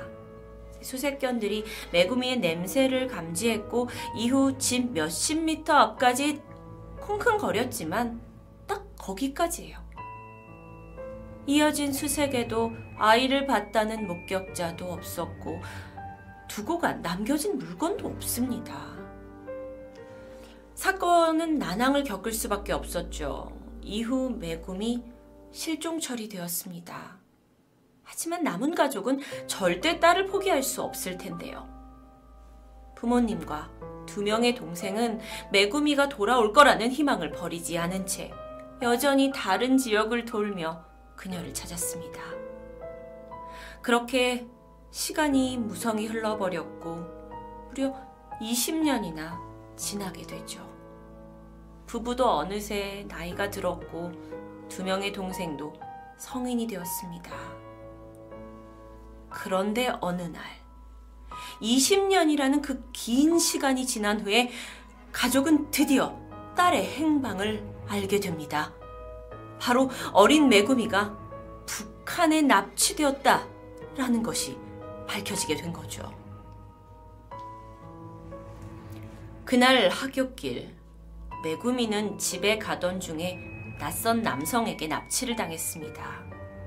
너무나 놀란 중학생 소녀는 공포에 질렸고 울음이 나올 수밖에 없었는데요. 아이가 강제로 끌려간 곳은 다름 아닌 마을 해안에 정박해 있던 비밀스러운 배. 그리고 이 선박이 아이를 데리고 향하는 곳은 북한이었습니다. 아니, 어떻게 이런 일이 있을 수 있죠? 정말 의아할 수 있겠지만 사실 1970년대와 80년대 일본에 파견이 된 북한 특수요원들은 이렇게 아무도 모르게 일본 시민들을 납치해서 북한으로 데려오고 있었다고 합니다. 당시 북한은 이 외국에 비교적 입국이 쉬운 국적이었던 일본인으로 위장을 해서 결론적으로는 남한에 잠입하는 것을 계획하고 있었는데요. 그러기 위해서는 북한 요원들에게 일본어와 일본 문화를 가르칠 현지인이 필요했습니다. 그래서 납치가 시작된 거죠. 이뿐만 아니라 나중에 혹시라도 모를 일본과의 외교적 협상 문제에서 납치된 사람들을 협상 카드로 사용할 수도 있었기 때문에 그들을 쉽사리 풀어주지 않았죠. 그렇게 마땅한 일본인을 데려갈 일본인을 찾아 헤매던 북한 요원들의 눈에 그날 마침 눈에 띈 사람이 요코타 메구미였던 겁니다. 그렇게 13살 소녀는 약 40시간 동안 어두운 배 안에 감금되어 있었습니다. 무서웠고 빠져나가려고 선실벽을 계속 긁었다고 하는데 그래서 북한에 도착할 즈음엔 그 손톱이 빨갛게 피로 물들어졌을 정도였죠. 아이는 도대체 자신이 어디에 있는지, 왜 이런 상황을 겪어야 되는지도 이해하지 못했을 겁니다. 그리고 도착해서 낯선 곳으로 끌려가죠. 북한. 메구미는 이제 꼼짝없이 북한의 인질이 되어서 그곳에서 삶을 살아가게 됩니다. 당연히 북한에서는 이 사실을 외부에 결코 유출하지 않았죠. 그래서 메구미 실종은 영원히 미제 사건으로 남을 뻔했습니다. 하지만 1997년 1월 자신을 탈북자이자 전직 북한 요원이라고 주장하는 안명진이라는 사람에 의해 북한이 자행하던 일본인 납치 사건이 수면 위에 떠오르게 됐죠. 그리고 그 명단 중에 한 사람이 바로 매금이었습니다. 이 소식을 들은 부모님은 논란보다 기쁨이 너무 컸죠. 비록 20년 동안 이 폐쇄된 사회에 갇혀 살았다고는 하지만 딸이 죽지 않고 살아있다라는 것만으로도 주체할 수 없을 정도로 기뻤는데요. 그들이 알아낸 정보에 의하면요.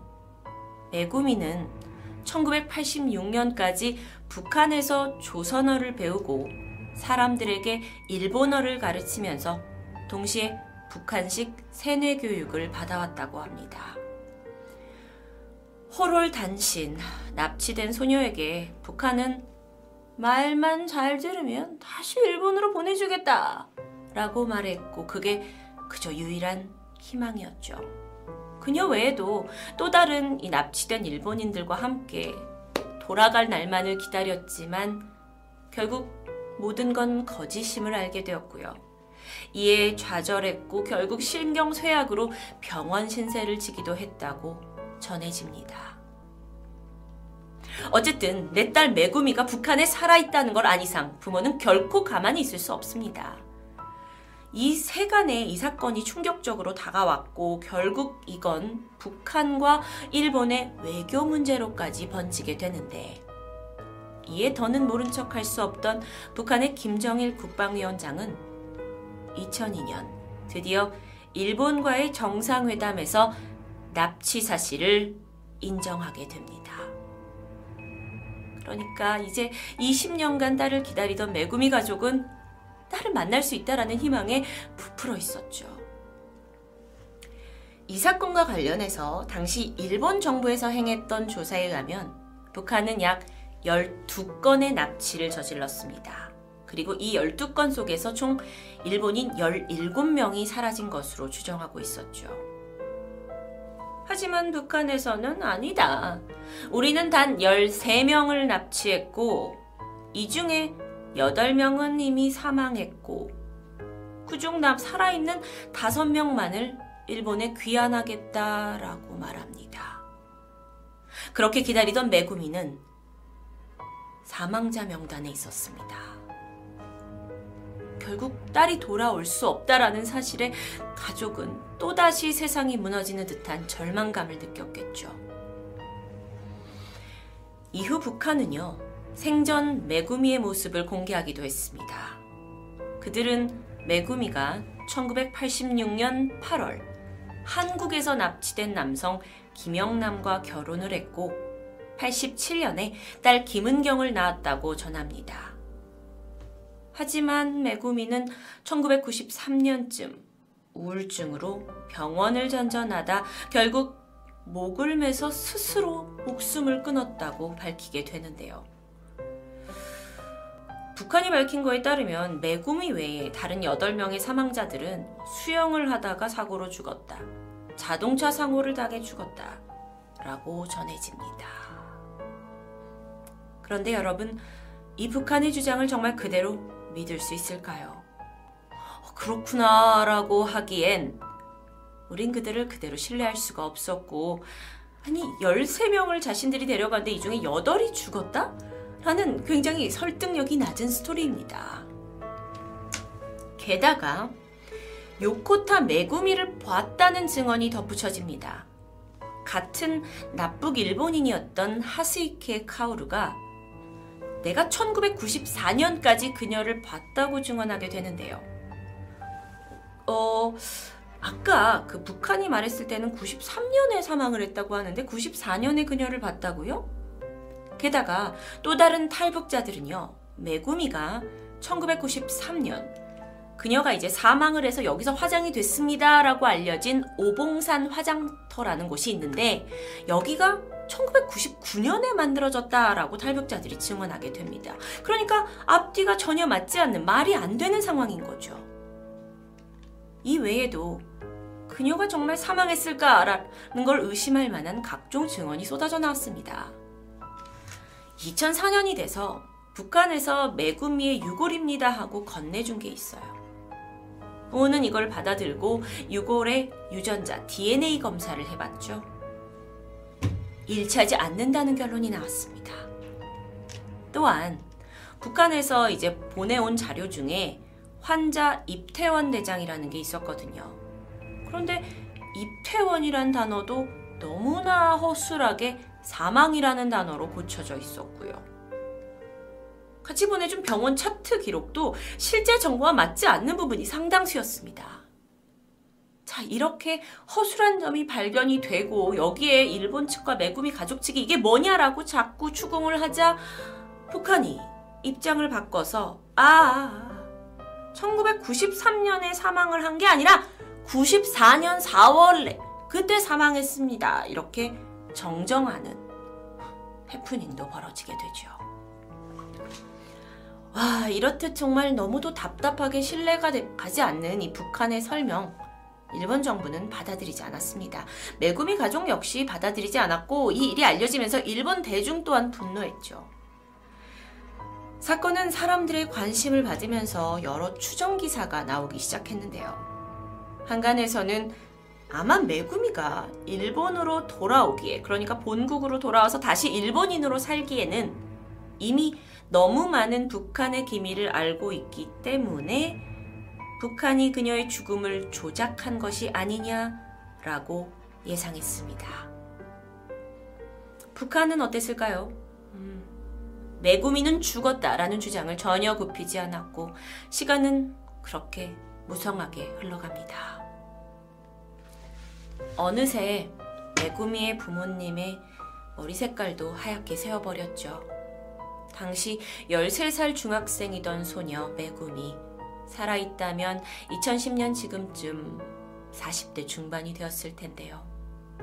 그녀가 살아있다고 한들 부모는 딸을 알아볼 수 있을까요? 이 사진은 메구미가 나이 든 모습을 가상으로 만든 이미지입니다. 이제는 노인이 된 아버지. 딸이 납치되기 전에 생일 선물로 준 빚을 아직도 가지고 있다고 해요. 그는 딸의 죽음을 믿지 못한 채 딸이 사라진 그날부터 이 빚, 빚을 머리맡에 두고 아직도 딸을 기다리고 있다고 합니다. 노세한 부부에게 남은 시간이 많지 않음이 그저 안타까울 뿐입니다. 토요미스테리 디바제시카였습니다.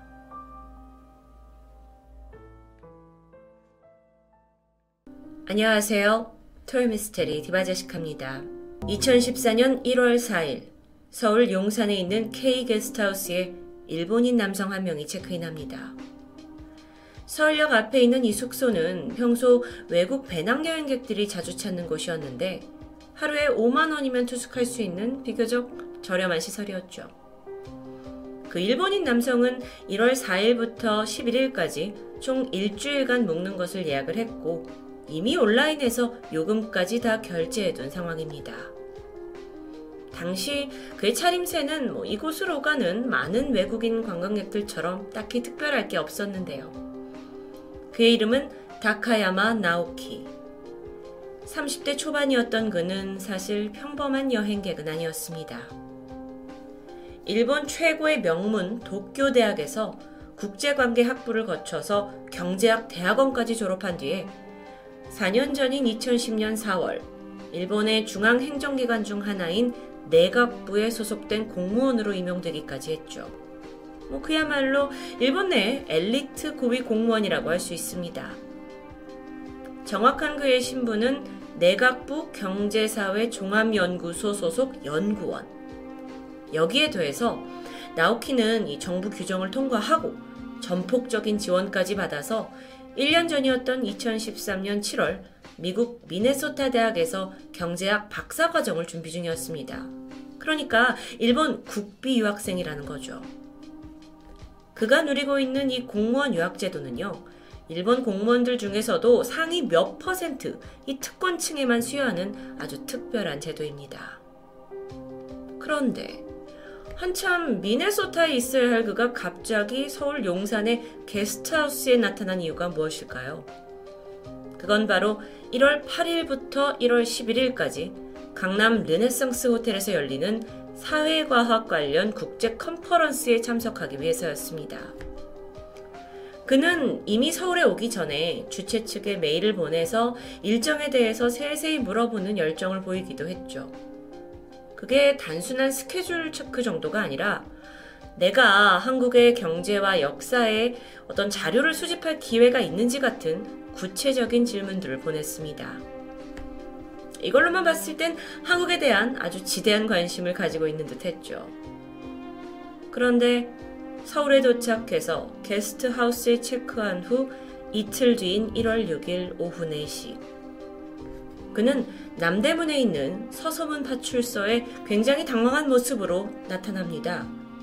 자신의 이름을 말해주면서 여권 케이스를 잃어버렸다고 분실 신고를 하는데요.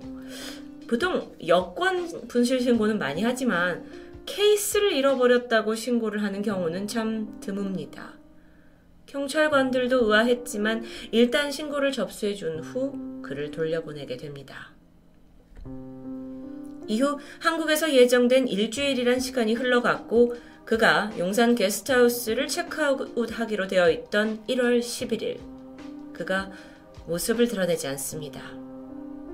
숙소 직원들은 아직 방에 있는가 싶어서 들어가 보는데 내부는 깔끔하게 정리되어 있었어요. 남아있는 짐도 없었죠.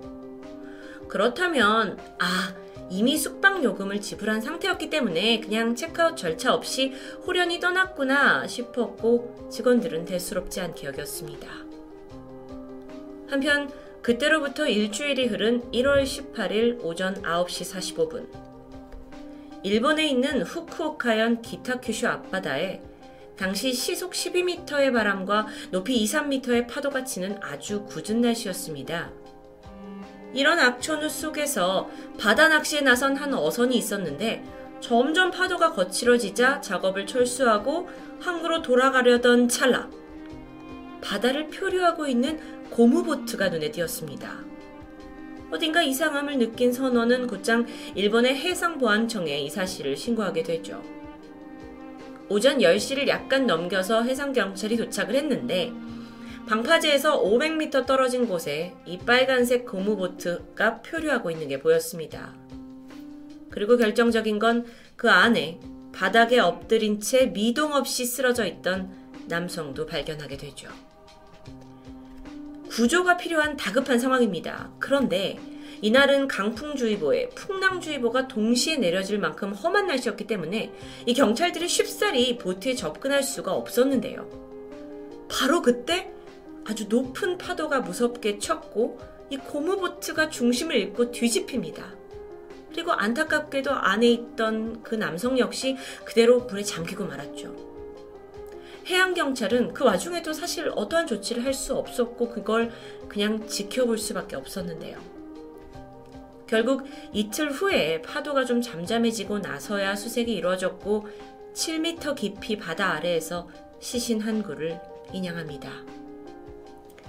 키 175cm, 30대로 추정되는 남성. 외상은 없었고 사인은 저체온증이었습니다.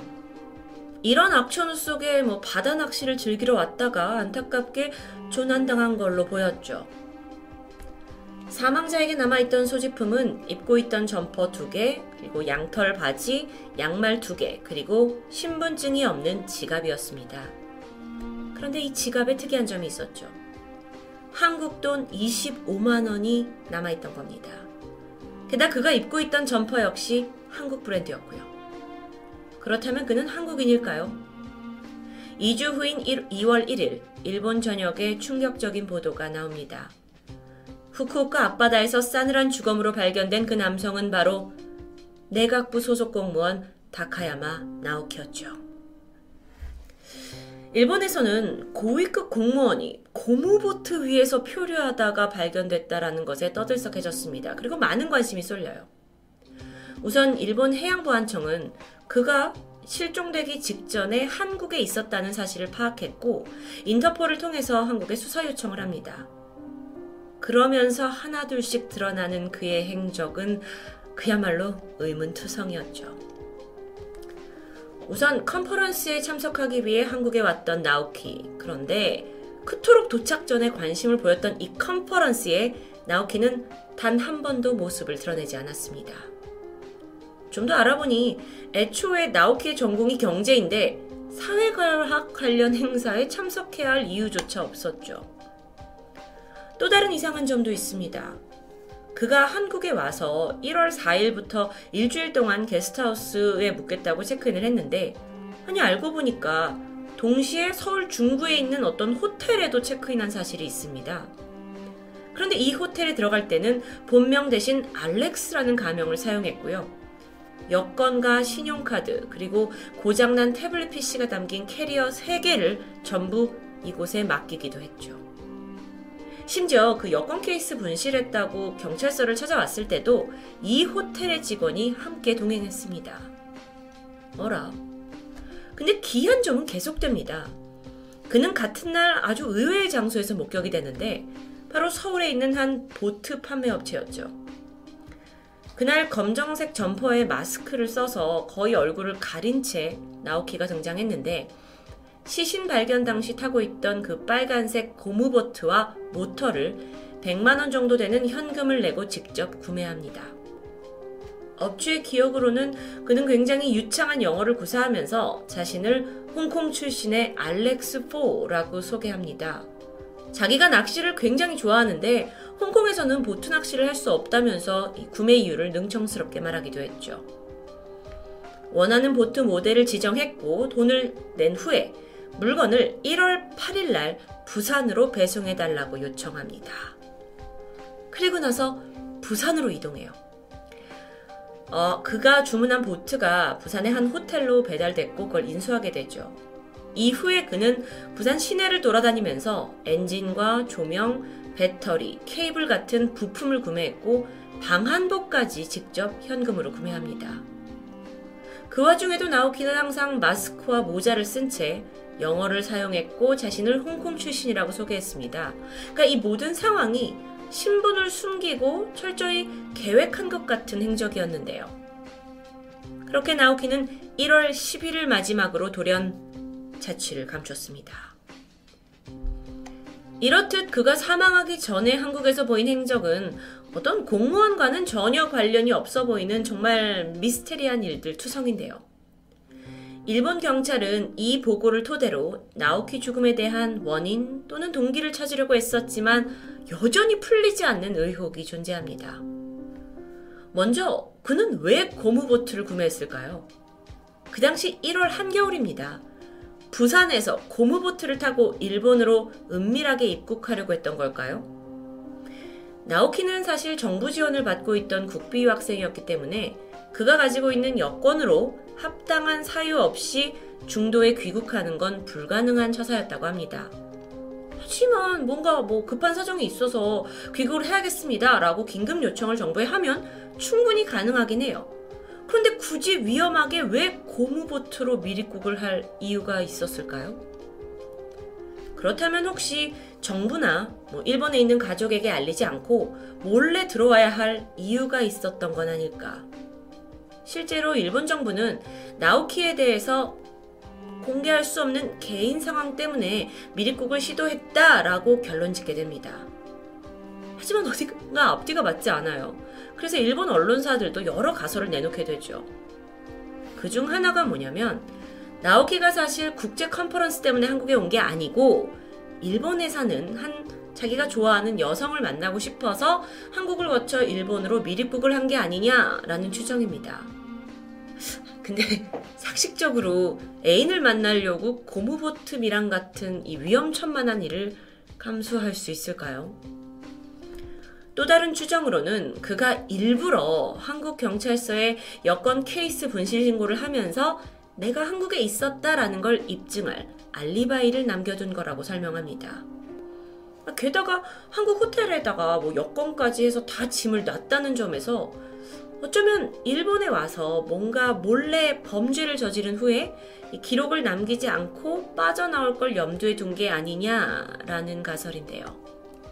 수사망이 뭐 좁혀오더라도 그 기간 동안 난 한국에 있었다 라고 입증할 수 있으니까요. 근데 그런 이유라고 하더라도 고무보트를 이용했다는 건 여전히 이상합니다. 미립국은 애초에 뭐 큰 어선을 탈 수 있었기 때문에 굳이 한겨울에 고무보트? 이해가 안 되죠. 게다가요, 전문가들에 따르면 이 고무보트가 길어야 7km 정도밖에 갈 수 없는 레저용 보트였다고 합니다. 그러니까 사실상 부산에서 이걸 타고 일본까지 가는 건 상식 밖의 일이에요. 고무보트가 발견된 위치도 논란의 여지가 있습니다. 거긴 일본의 후쿠오카 앞바다였는데 7km밖에 못 가는 보트로 어떻게 여기까지 오죠? 전문가들은 아무리 부산에서 출발을 해서 이 보트가 표류를 하고 뭐 여차 저차 운이 좋게 일본까지 도달한다고 하더라도 해류의 흐름상 부산에서 후쿠오카까지 자연적으로 닿기란 불가능하다고 설명했습니다. 그러면 결국 어떤 인공적인 힘으로 해류를 거슬러 올라왔다고 볼 수 있을 텐데 그렇다면 그의 미립국에 다른 사람이나 어떤 세력이 관련되어 있는 건 아닐까요? 실제 이 고무보트 크기나 무게를 보면 성인 남성이 혼자서 부산 시내서부터 바닷가까지 이걸 옮겼다라고 보기에는 결코 쉽지 않았습니다. 즉, 조력자가 있었을 수도 있다는 의심. 이런 비상식적인 점들 때문에 결국 하나의 음모론의 의견이 모아지게 되는데 사실은 그가 일본이 파견한 위장 요원, 즉 스파이가 아니었냐는 주장입니다. 그가 소속되어 있던 이 내각부는 우리나라로 치면 총리실과 비슷한 부서인데요. 남북 관계와 관련된 업무를 다루기도 했죠. 그 안에서도 뭐 유학을 감을 만큼 엘리트 관료로 뽑히는 나오키가 어쩌면 비밀 정보 요원으로 활동했을 것이다 라는 겁니다. 한국에서 어떤 스파이 업무를 완수한 후에 누군가 준비해준 큰 배를 타고 후쿠오카 근처까지 갈 수 있었고 근처에 와서 고무보트로 옮겨 타고 일본에 미입국하려고 했는데 결론적으로 그 앞에서 조난을 당한 게 아니냐라는 시나리오. 또는요. 일이 잘 풀리지 않아서 한국이나 북한, 뭐 중국, 심지어 일본 측 공작원에게 암살을 당하거나 사고를 당했을 수도 있다라는 음모론이 있습니다. 복잡하지만 그럴듯한가요? 생각해보면요. 일본이 애초에 나오키가 전공과 전혀 관련이 없는 컨퍼런스에 가는 걸 허락해줬다라는 점. 게다가 변사체를 발견하고도 좀 쉬쉬했다가 열흘이 지나고 보도를 했다라는 점. 그러면서 한국의 공주수사도 늦어졌죠. 이 모든 소극적인 자세가 의심스러운 대목입니다. 하지만 일본 수사당국은 타살의 흔적이 없다 사인은 단순 저체온증이다 라고 못 박았습니다. 그런데 한편 나오키가 사망하기 전에 자신의 친한 친구에게 속내를 털어놓은 적이 있습니다. 미국 유학 중에는 일본에 돌아갈 수 없어서 이 미국 생활을 계속해야 될지 고민이 많다라는 이야기였는데 알고 보니까 미국에 있는 그 미네소타 대학의 다음 학기조차 등록하지 않은 사실이 밝혀집니다. 그렇다면 미국에 체류할 이유가 없었을 텐데 그 이유가 없는 채 아무런 관련 없는 한국 컨퍼런스 행을 온 후에 신분을 속이고 보트를 구매해서 부산에서 일본까지 오려고 했던 엘리트 공무원 나오키. 아, 저는 설명을 하면서도 이 행적 하나하나가 도저히 앞뒤가 맞지 않는데요. 배가 도대체 어디서부터 표를 했는지, 그는 언제, 왜 죽음을 맞이했는지 정말 그 어떤 것 하나 속 시원하게 풀린 게 없는 미스테리한 사건입니다. 그렇다면 혹시 우리가 모르는 아주 거대한 진실이 이 사건에 숨겨져 있는 건 아닐까요? 실제로 지금까지 그의 이름은 다카야마 나오키로 알려져 있지만 일본 정부는 이조차도 확실히 인정하고 있지 않습니다. 그러면서 그의 죽음에 대한 부분은 개인사이기 때문에 더 이상 밝힐 수 없다라는 입장을 고수하고 있죠. 미네소타 대학에서 그와 함께 유학 중이던 또 다른 공무원 동료는 도대체 내, 아, 내가 알고 있던 사람이 맞는지 모르겠다. 왜 이렇게 됐는지 짐작이 가지 않는다. 아주 평범한 사람이었다. 라고 말합니다. 그가 진짜 평범했는지 아니면 평범하게 보이려고 무던히 애를 썼는지에 대한 진실은 여전히 미궁에 빠져 있습니다. 정말 미스테리한 사건, 특히나 한국과 관련돼서 더욱더 흥미진진했는데요. 톨미스테리 디바제식합니다.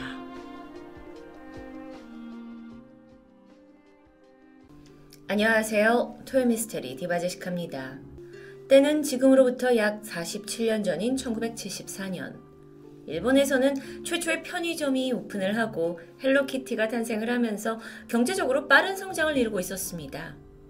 여러분도 아시다시피 일본은 1945년 태평양 전쟁에서 히로시마 원자폭탄 사건을 계기로 패전국으로 전락했죠. 하지만 아이러니하게도 1950년대 우리가 한국 전쟁을 겪을 당시 미군에게 주요 군수물자를 대면서 이걸 발판으로 빠르게 경제를 회복해 갈 수 있었는데요. 이 사진은 당시 도쿄의 맥도날드 앞을 포착한 사진입니다. 70년대의 아주 활발한 분위기를 짐작할 수 있게 하는데요. 그런데 같은 해 일본 한복판에는 마치 과거에서 타임슬립을 한 것 같은 한 남성이 포착되었습니다. 날카로운 눈빛을 가진 이 남자의 이름은 오노다 히로.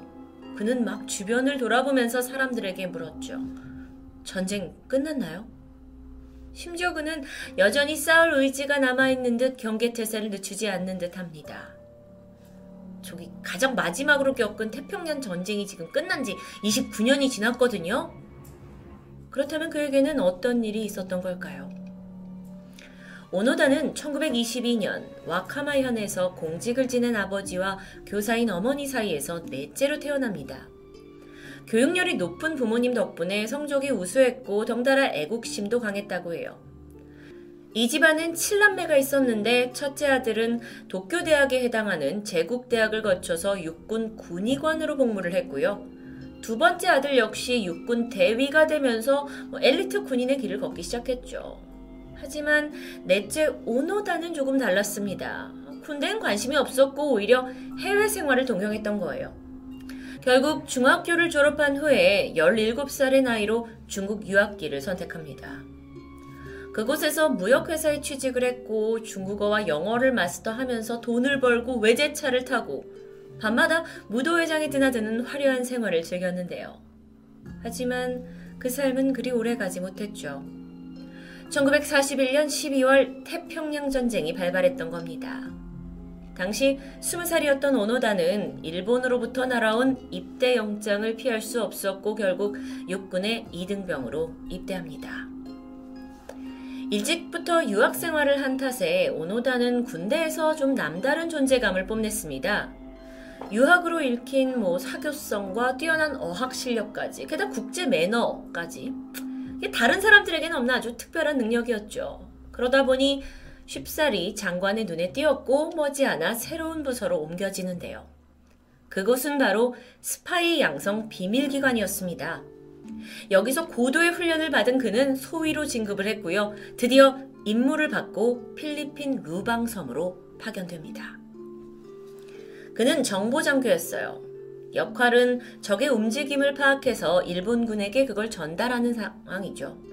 그런데 이때의 직속 상관이 타니구치 소령이었는데 오노다에게 이렇게 명령했습니다. 너 자리를 잘 지키고 끝까지 항전해야 돼. 이게 3년이 걸릴지 5년이 걸릴지 몰라. 하지만 무슨 일이 있더라도 네가 뭘 해도 좋으니 무조건 살아남아야 한다. 우리는 반드시 너를 구하러 올 거야.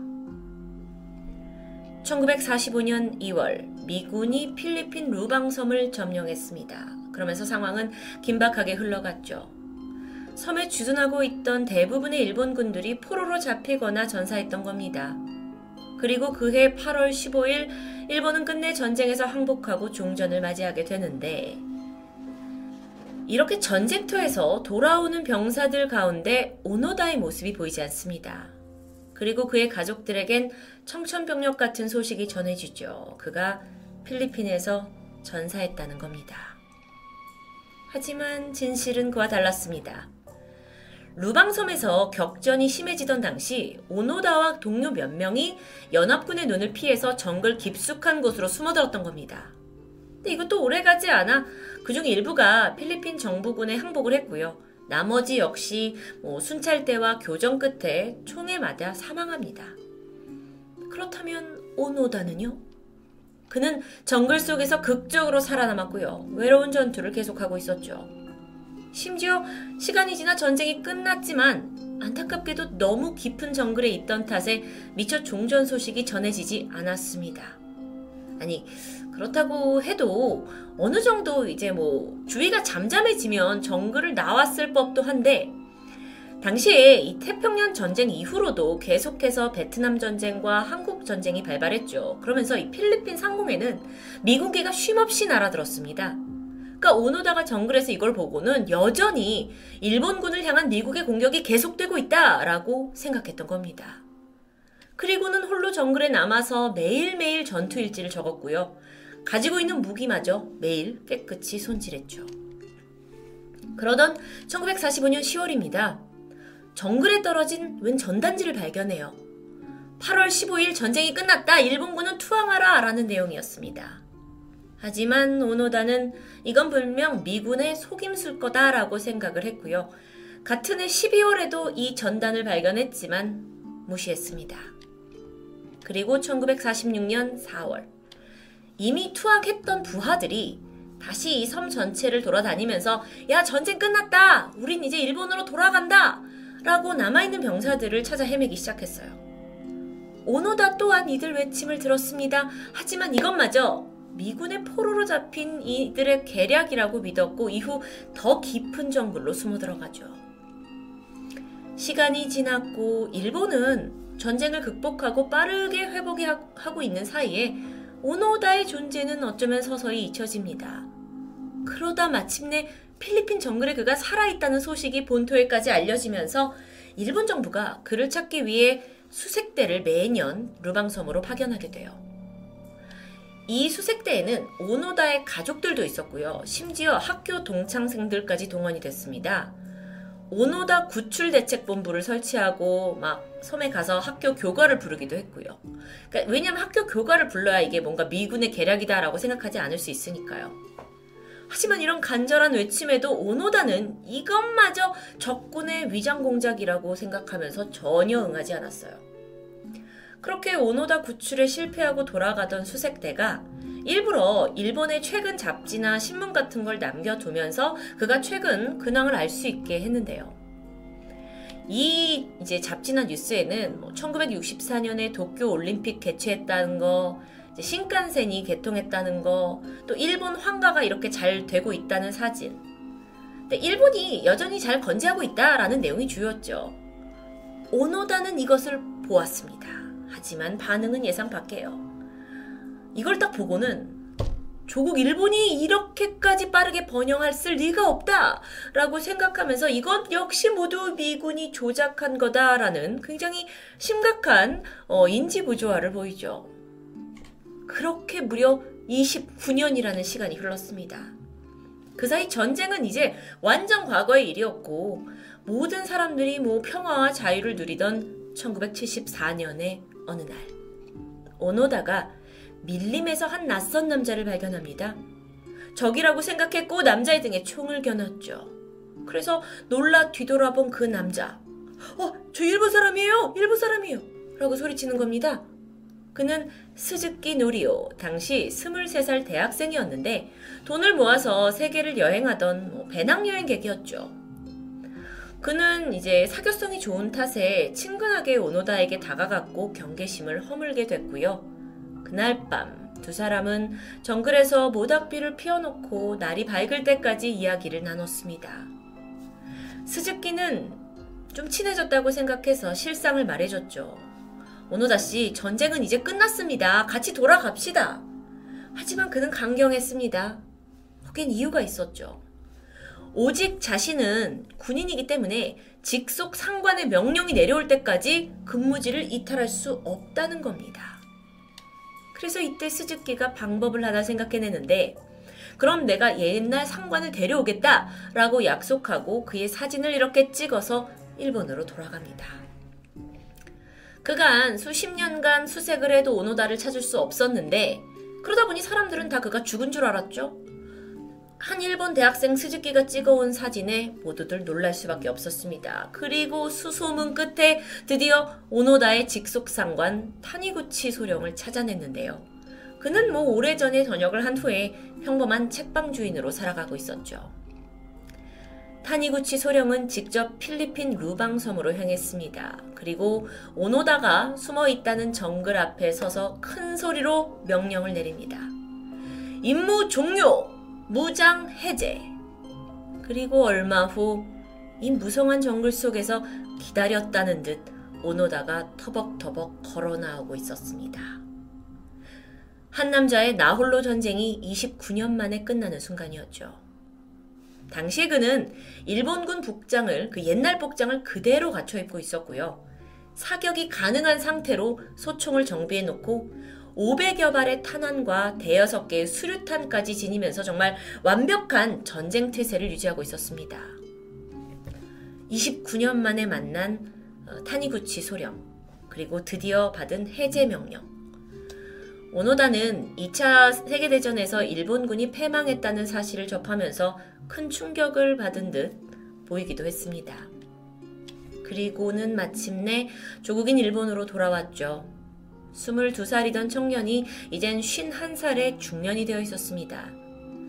낡은 군복을 입고 이제 귀환하는 좀 다소 고집스럽고 또 한편으론 충성스러운 군인의 소식이 알려지자 일본 국민들은 뜨겁게 열광했습니다. 그를 진정한 사무라이다, 살아있는 일본의 정신이다 라면서 한껏 치켜 세웠는데요.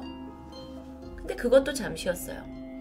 이런 영웅 분위기에 찬물을 끼얹는 그의 과거가 밝혀지죠. 오노다가 지난 29년간 정글에서 어떻게 생존했는가에 관한 내용입니다.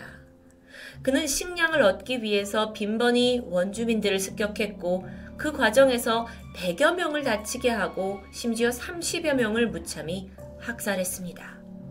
이후로도 뭐 절도, 강간, 강도, 살인까지 끔찍한 범죄를 일삼으면서 29년간 목숨을 연명해 온 게 밝혀졌던 겁니다. 물론 법대로라면 당연히 처벌을 받아야 했지만 당시 필리핀 대통령이던 마르코스는 어떤 이유에서인지 순순히 그의 범죄를 사면해줬습니다. 일각에서는 막강한 일본의 경제력 덕분에 뭐 마르코스 정부가 여기에 굴복한 게 아니냐라는 설도 있었죠. 하지만 반면에 루방섬에 있던 원주민들은 여전히 그에 대한 증오심이 남아 있었어요. 어쨌든 일본 내에서도 그에 대한 평가가 이제 소식이 전해지고 나서는 영웅이다 아니다라고 엇갈릴 수밖에 없었는데요. 그러다 보니 그가 진작 투항을 하지 못한 이유가 어쩌면 이 애국심이 아니라 자기가 처벌당할 게 두려웠던 게 아니냐라는 추측도 있을 정도입니다. 어쨌든 이후에 일본에 도착을 했죠. 그런데 오노다가 또 다른 난관에 봉착해요. 너무도 바뀌어버린 이 일본의 상황. 정글에서만 살다가 완전 고도화된 사회에 적응하는데 큰 어려움을 겪습니다. 뭐 문물은 물론 사람들의 사고방식까지 완전히 뭐 100% 변해 있으니까요. 그는 결국 조국에 돌아온 지 6개월 만에 일본을 떠났고요. 브라질로 이주를 결심했죠. 그리고 거기에서 목장을 열고 평범한 생활을 시작합니다. 브라질로 간 이후에도 1년에 몇 번씩 일본에 다시 방문했다고 해요. 그리고는 오노다 자연학원이라는 캠프를 열어서 어린이들에게 서바이벌 기술을 전수하기도 했는데요. 캠프에서 그가 가르친 건 인간이 홀로 살아갈 때 느끼는 괴로움과 두려움, 그리고 친구와 함께 있는 것에 대한 감사, 그리고 어떤 일이 있어도 어떻게든 살아남아야 한다라는 삶에 대한 의지였다고 전해집니다. 한 인터뷰에서 오노다는 이렇게 말했습니다. 아무리 절망에 내몰린다 해도 죽음을 선택해서는 안 된다. 왜냐하면 사람은 살기 위해 태어났기 때문이다. 1996년 오노다는 루방섬을 다시 찾았습니다. 그리고 사죄의 마음을 담아서 학교에 1만 달러를 기부하게 되죠. 현지 주민들은 이걸 거부했고 시위까지 벌어졌다고 하는데요. 이후 브라질에서 다시 일본으로 이주를 했고 우익 활동가로 여생을 보내다가 지난 2014년 그는 폐렴으로 숨을 거뒀습니다. 91세, 참 길고도 짧은 인생이었습니다. 상사의 명령에 충성하고 29년간 정글에 숨어 산 오노다. 많은 일본인들이 그를 영웅으로 간주하지만 한편으론 일본의 군국주의가 낳은 피해자 중 한 명이 아닐까라는 생각이 드는데요. 일본 사람에겐 치열한 생존자로 남았지만 필리핀 원주민들에겐 잔인한 사냥꾼으로 남아버린 오노다 히로 스토리. 토요미스테리 디바제시카였습니다. 안녕하세요. 토요미스테리 디바제식합니다. 영화를 만들 때는 관객이 보다 몰입을 하고 흥미를 느낄 수 있게 시나리오를 써야 흥행이 잘 되죠. 그러다 보니 현실에서는 도저히 일어나기 힘든 일들이 영화화되고 있습니다. 하지만 때로는 현실이 더 영화 같을 때가 있죠. 오늘 소개할 사건은 실화를 바탕으로 영화까지 만들어졌지만 그렇다 해도 너무 비현실적인 거 아닌가라는 생각이 들 만큼 충격적인 일본의 탈옥 사건입니다. 홋카이도에 있는 아바라시 감옥 박물관인데요. 이곳은 한때 악명 높은 감옥이었지만 현재는 박물관으로 운영 중입니다. 그런데 이곳에는 기묘한 동상이 하나 서 있습니다. 바로 천장 얇은 선 위에 매달려 있는 이런 모형인데 동상의 실제 주인공은 시라토리 요시에 그는 무려 감옥에서 몇 번이나 탈옥에 성공한 죄수입니다. 일본에서는 그를 탈옥 왕이라고 부를 정도죠. 시라토리 요시에 그는 1907년 7월 30일 생으로 어릴 적 아버지는 병으로 일찍 사망하셨고 이후 어머니가 재혼을 했지만 야속하게도 동생만 데리고 떠났습니다. 결국 요시에는 두부 장사를 하던 숙모에게 입양이 되었고 제대로 된 교육을 받지 못한 채 어려서부터 가게 일을 도우며 자라게 되죠. 그러다 스무 살이 된 요시에가 러시아에서 개를 잡는 어선에 취직하게 되고요. 아주 고된 고기잡이 일을 하게 됩니다. 하지만 이후에는 상당한 돈을 벌어서 고국에 돌아왔고 결혼도 하고 생선 가게도 차리게 되는데요.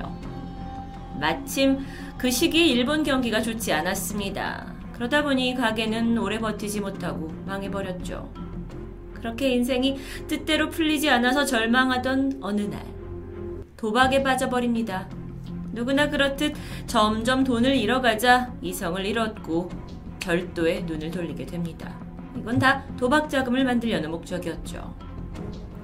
1933년 4월 그는 친구와 복면을 쓰고 자파상에 들어가서 도둑질을 하던 차 주인에게 발각되고 말았습니다. 몸싸움이 났고 가까스로 도망을 가던 중에 그의 친구가 가게 주인을 칼로 찔러서 살인을 저지르고 말하는데요. 요시에는 도주에 성공해서 이후에 숨어서 살아가던 중 2년 만에 같이 범행을 저지른 친구가 잡혔다는 것을 신문을 통해 알게 되었고요. 고민 끝에 본인도 자수를 결심합니다. 하지만 경찰은 그에게도 살인죄를 물었어요.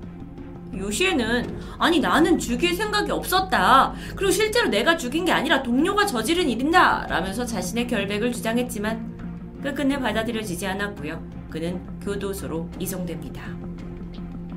그가 처음 수감된 곳은 아오모리 교도소였습니다. 그런데 아무리 범인이라지만 교도소 내에서 사람다운 대우를 전혀 받을 수 없었어요.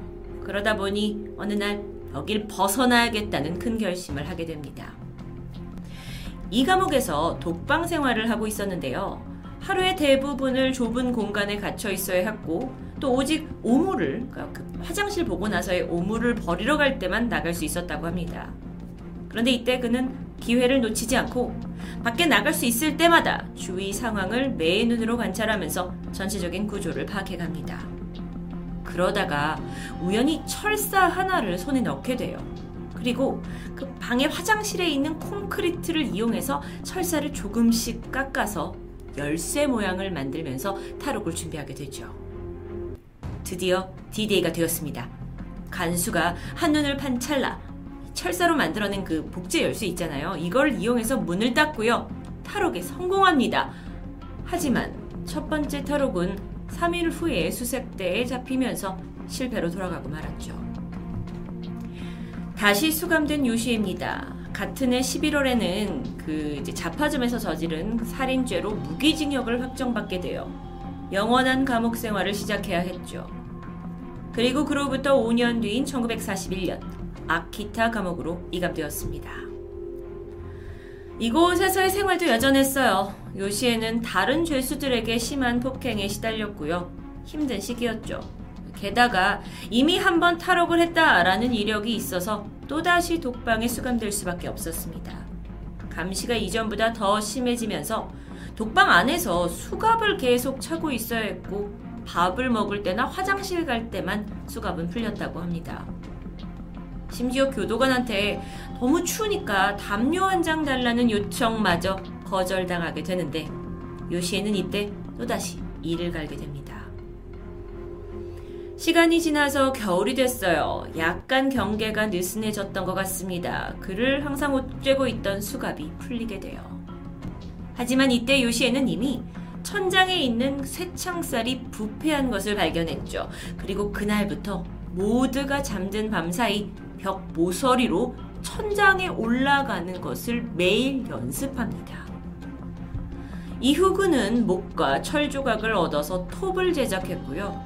하루에 간수가 교체되는 단 10분이라는 그 시간이 오면 천장에 올라가서 톱으로 철창 주위를 잘라냈습니다. 그렇게 숨죽이고 탈옥할 때만 기다리고 있었던 거죠. 그러던 어느 폭풍우가 심하게 내리치던 밤입니다. 요시에는 매일 밤 훈련했던 대로 벽을 타고 올라갔고요. 천장에 이미 잘라둔 철창을 열고 지붕으로 접근합니다. 그리고 이후 지붕을 타고 감옥 뒤편 마당에 도착해서 그곳에 있는 통나무를 발판 삼아 담을 넘게 돼요. 두 번째 탈옥입니다. 그렇게 성공하고야 말았죠. 운 좋게도 경찰은 그의 흔적을 쉽사리 찾을 수 없었고요. 한동안 요시의 행적은 묘연해졌습니다. 그러다가 3개월이 지난 1942년 9월 20일, 요시에가 다시 모습을 드러냅니다. 그런데 이때 가족이나 뭐 가까운 친구가 아니었어요. 감옥에서 만난 고바야시 교도관의 집입니다. 그는 교도소에서 유일하게 요시에를 인간 취급해줬던 사람이었어요. 자, 요시에와 마주친 고바야시. 두 사람 사이에 어떤 일이 있었는지 모르겠지만 어쩐 일인지 그는 바로 신고를 하지 않았고요. 일단 그를 집으로 들여서 따뜻한 차와 고구마를 대접합니다. 어쩌면 요시에게는 처음 느껴보는 따뜻한 정이었을까요? 곧이어 그가 눈물을 보이더니 펑펑 울기 시작했고 바로 다음날 자수를 스스로 했습니다. 1943년 4월 요시의 세 번째 수감이 시작됐고 이번에 그는 아바시리 감옥으로 옮겨집니다. 이곳에는요 상습적인 흉악범을 위해 특별한 독방이 준비되어 있었어요. 요시에가 두 번이나 탈옥에 성공한 요주의 인물로 낙인이 찍히면서 상황은 그 어느 때보다 가혹했죠. 혹여 다시 탈출하는 일은 절대로 없어야 했기 때문에 교도관들이 늘 그를 지키고 있는 건 당연했고요. 아예 힘을 제대로 못 쓸 정도로 심하게 고문하기 시작합니다. 요시에는 얇은 셔츠 하나를 걸친 채 독방 안에서 20kg짜리 특수 수갑과 족쇄를 하고 있어야 했습니다. 제공되는 음식은 그 기존보다 4분의 1 정도의 양이었죠. 그래야 힘이 없어서 딴 생각을 못 할 테니까요.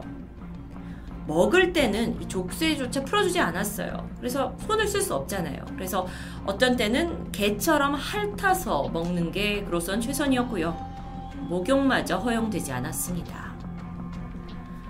그를 지키는 교도관은 이유 없이 시시때때로 그를 폭행했습니다. 그러다 보니까 요시의 얼굴은 이목구비를 알아보기 힘들 만큼 상처 투성이가 되어갔고 손과 발목에 생긴 상처는 제대로 치료가 되지 않아서 구더기가 득실거리기 시작합니다.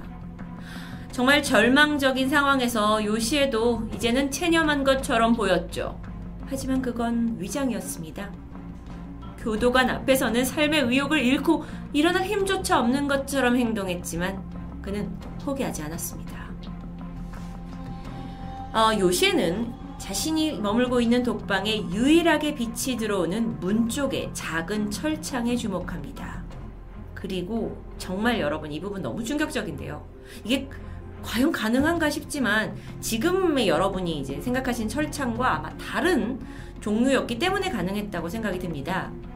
매일매일 그 철창에다가 이제 식사로 배급받게 되는 것 중에 된장국을 뿌려요.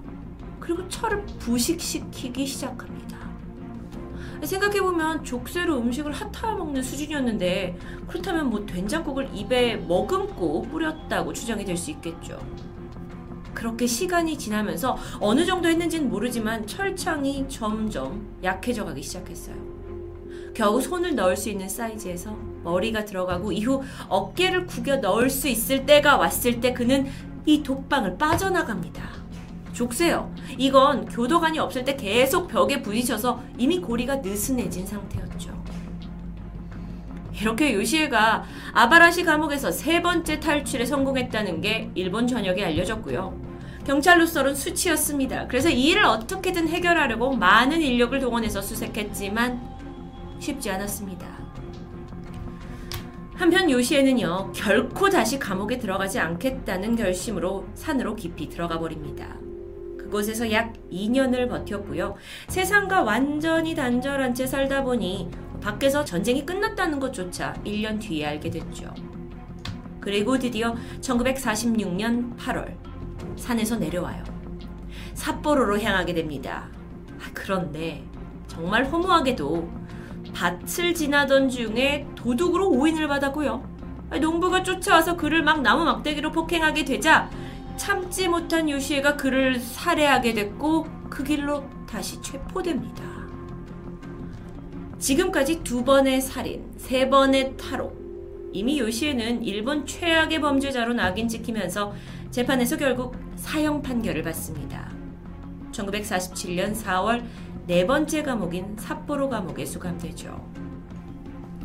이번 교도소는요, 24시간 전혀 틈을 주지 않았습니다.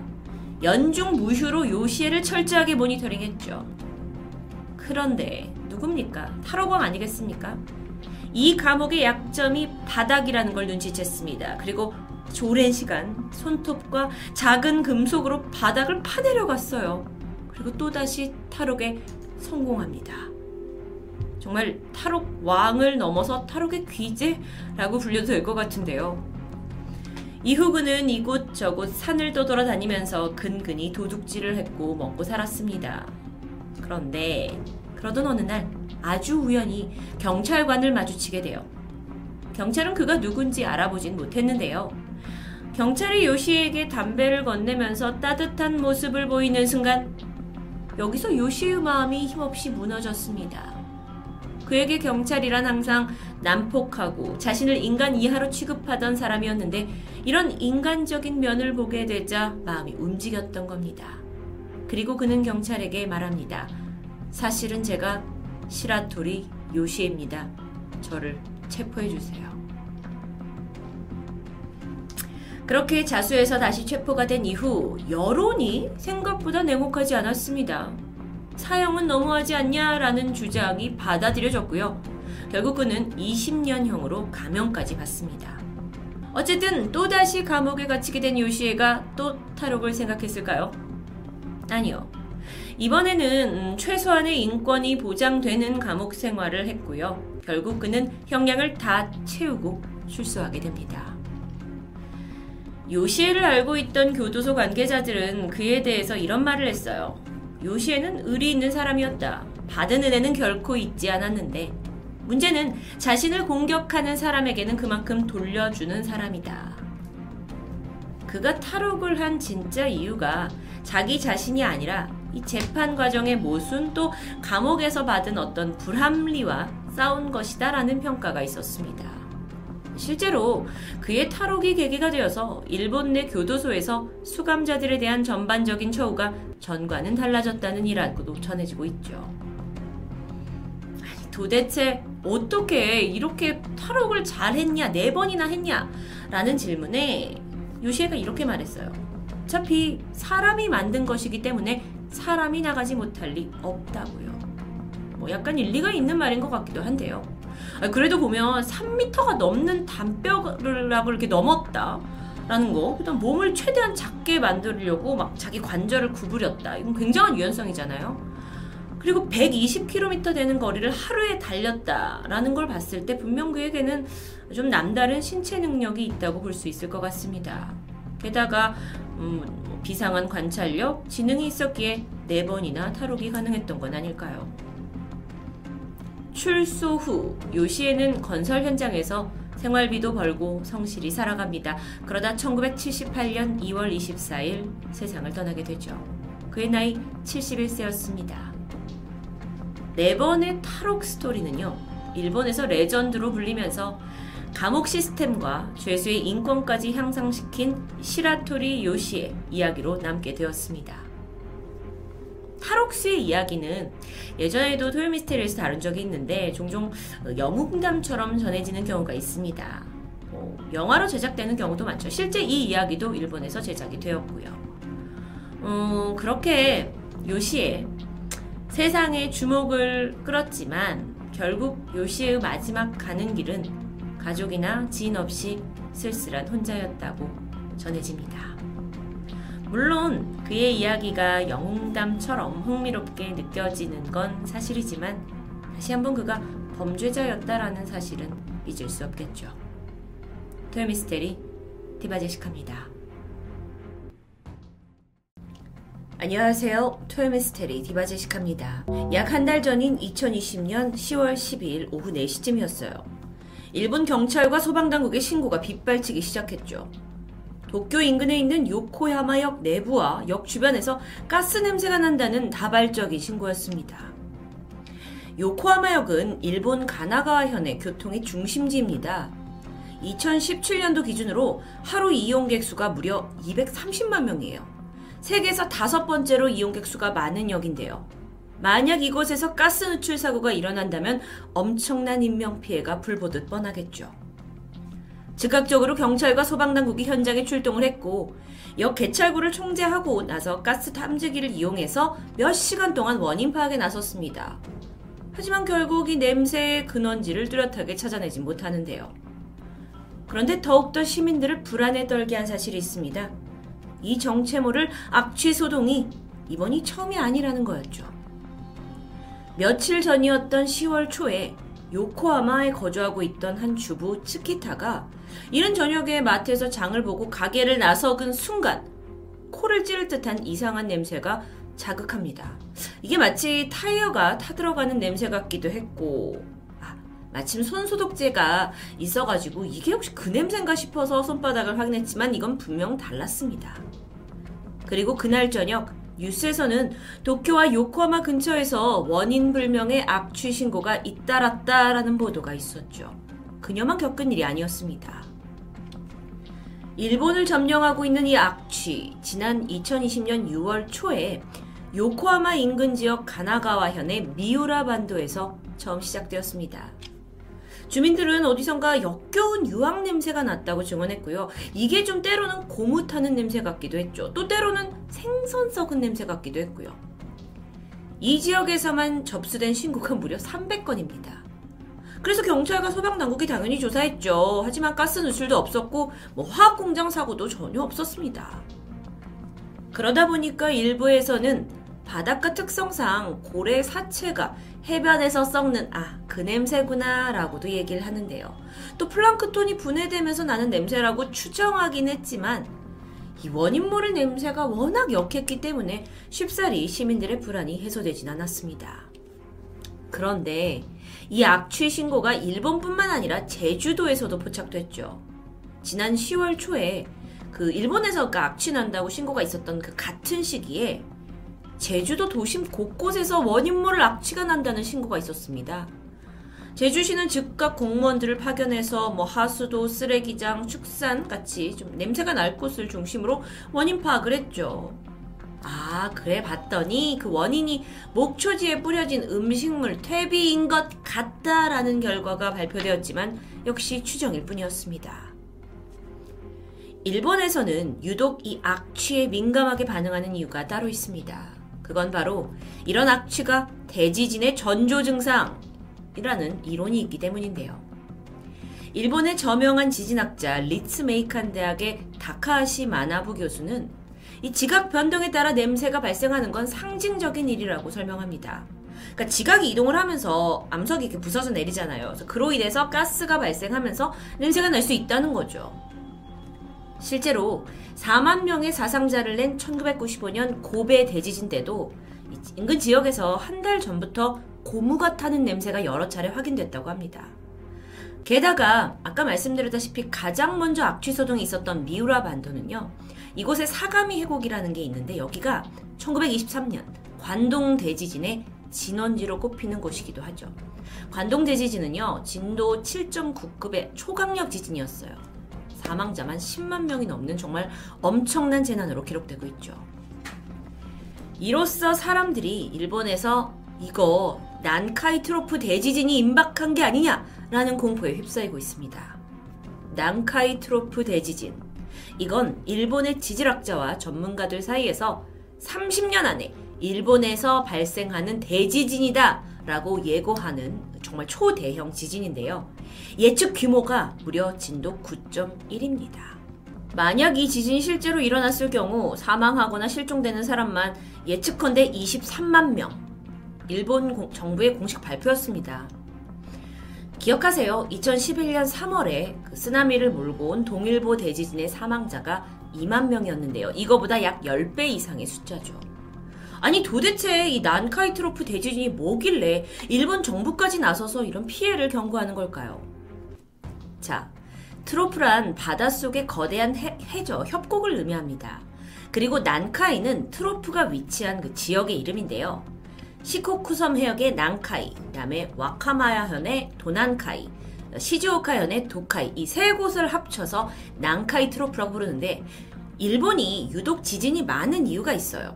그게 일본의 그 해저 밑에 판을 보면 유라시아판, 북미판, 필리핀 해판, 태평양 해판 이렇게 네 개의 지각판이 만나는 경계에 위치해 있기 때문입니다.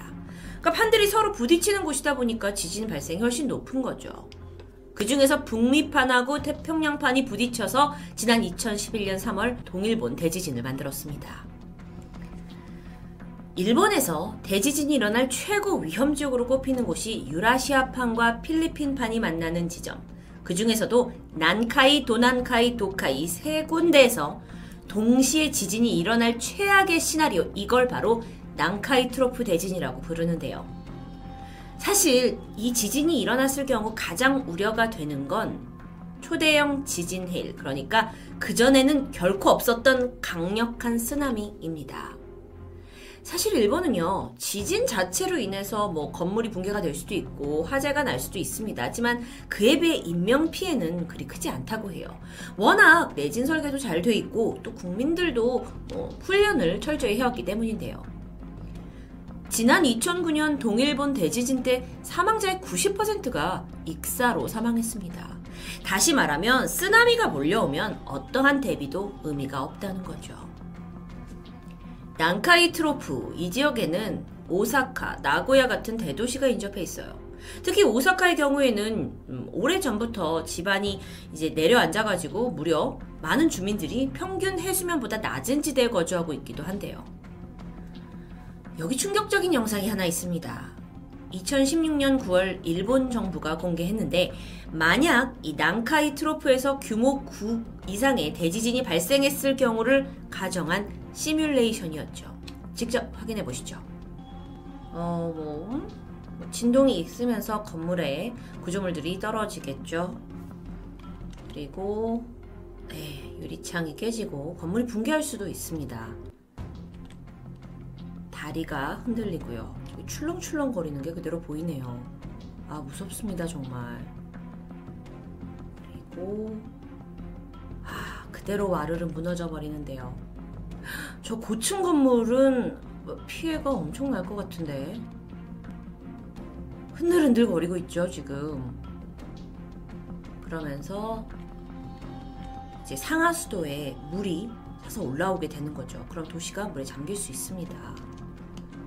아, 이렇게 다리가 그 집안 시설들이 무너질 수 있고요. 사실 우리는 지진이라는 것을 가깝게 음, 겪지 않았기 때문에 이런 영상이 아주 충격적이었는데요. 정말 건물이 힘없이 주저앉고 도로가 막 엿가락처럼 휘어지죠. 10분이 안 돼서, 그러니까 지진이 난 지 10분이 안 돼서 쓰나미가 해안을 덮치고 도심 곳곳이 물바다가 될 테고요. 그래서 이 영상을 시청한 일본 국민들도 충격이었습니다.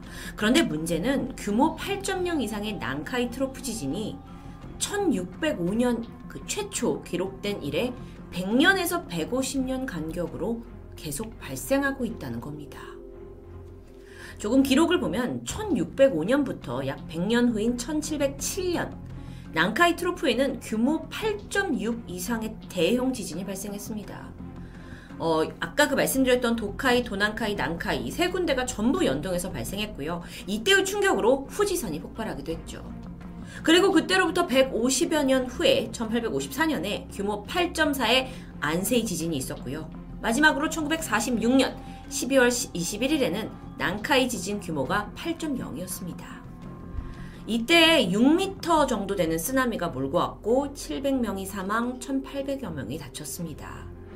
그러니까 이 지진의 주기가 있어요. 이 주기를 분석한 일본 정부가 곧 일본에 대지진이 올 것이다 라고 경고하고 있다는 겁니다. 그러던 중 2018년 1월에 일본 정부 소속 지진조사위원회가 자, 그럼 앞으로 30년 안에 지진이 발생할 가능성이 얼마나 되냐? 이걸 기존 70%에서 80%로 올리게 됩니다. 아니 근데 사실 이렇게 정부가 야 우리 지진 날 거야 지진 날 거야 막 80%야 이러면 국민들은 불안에 떨 수밖에 없죠. 그래서 일각에서는 아니 왜 굳이 정부가 이렇게 공포감을 조성하냐 라는 비난도 있었지만 미리 알고서 대비하는 게 낫다라는 게 일본 정부의 입장입니다. 그런데 다시 처음 이야기로 돌아가서 최근 난카이 트로프가 자리한 이 해안에서 정체모를 악취가 잇따르고 있습니다. 불안이 커져가겠죠. 게다가 주변 지진은 뭐 크고 작게 끊이지 않았어요.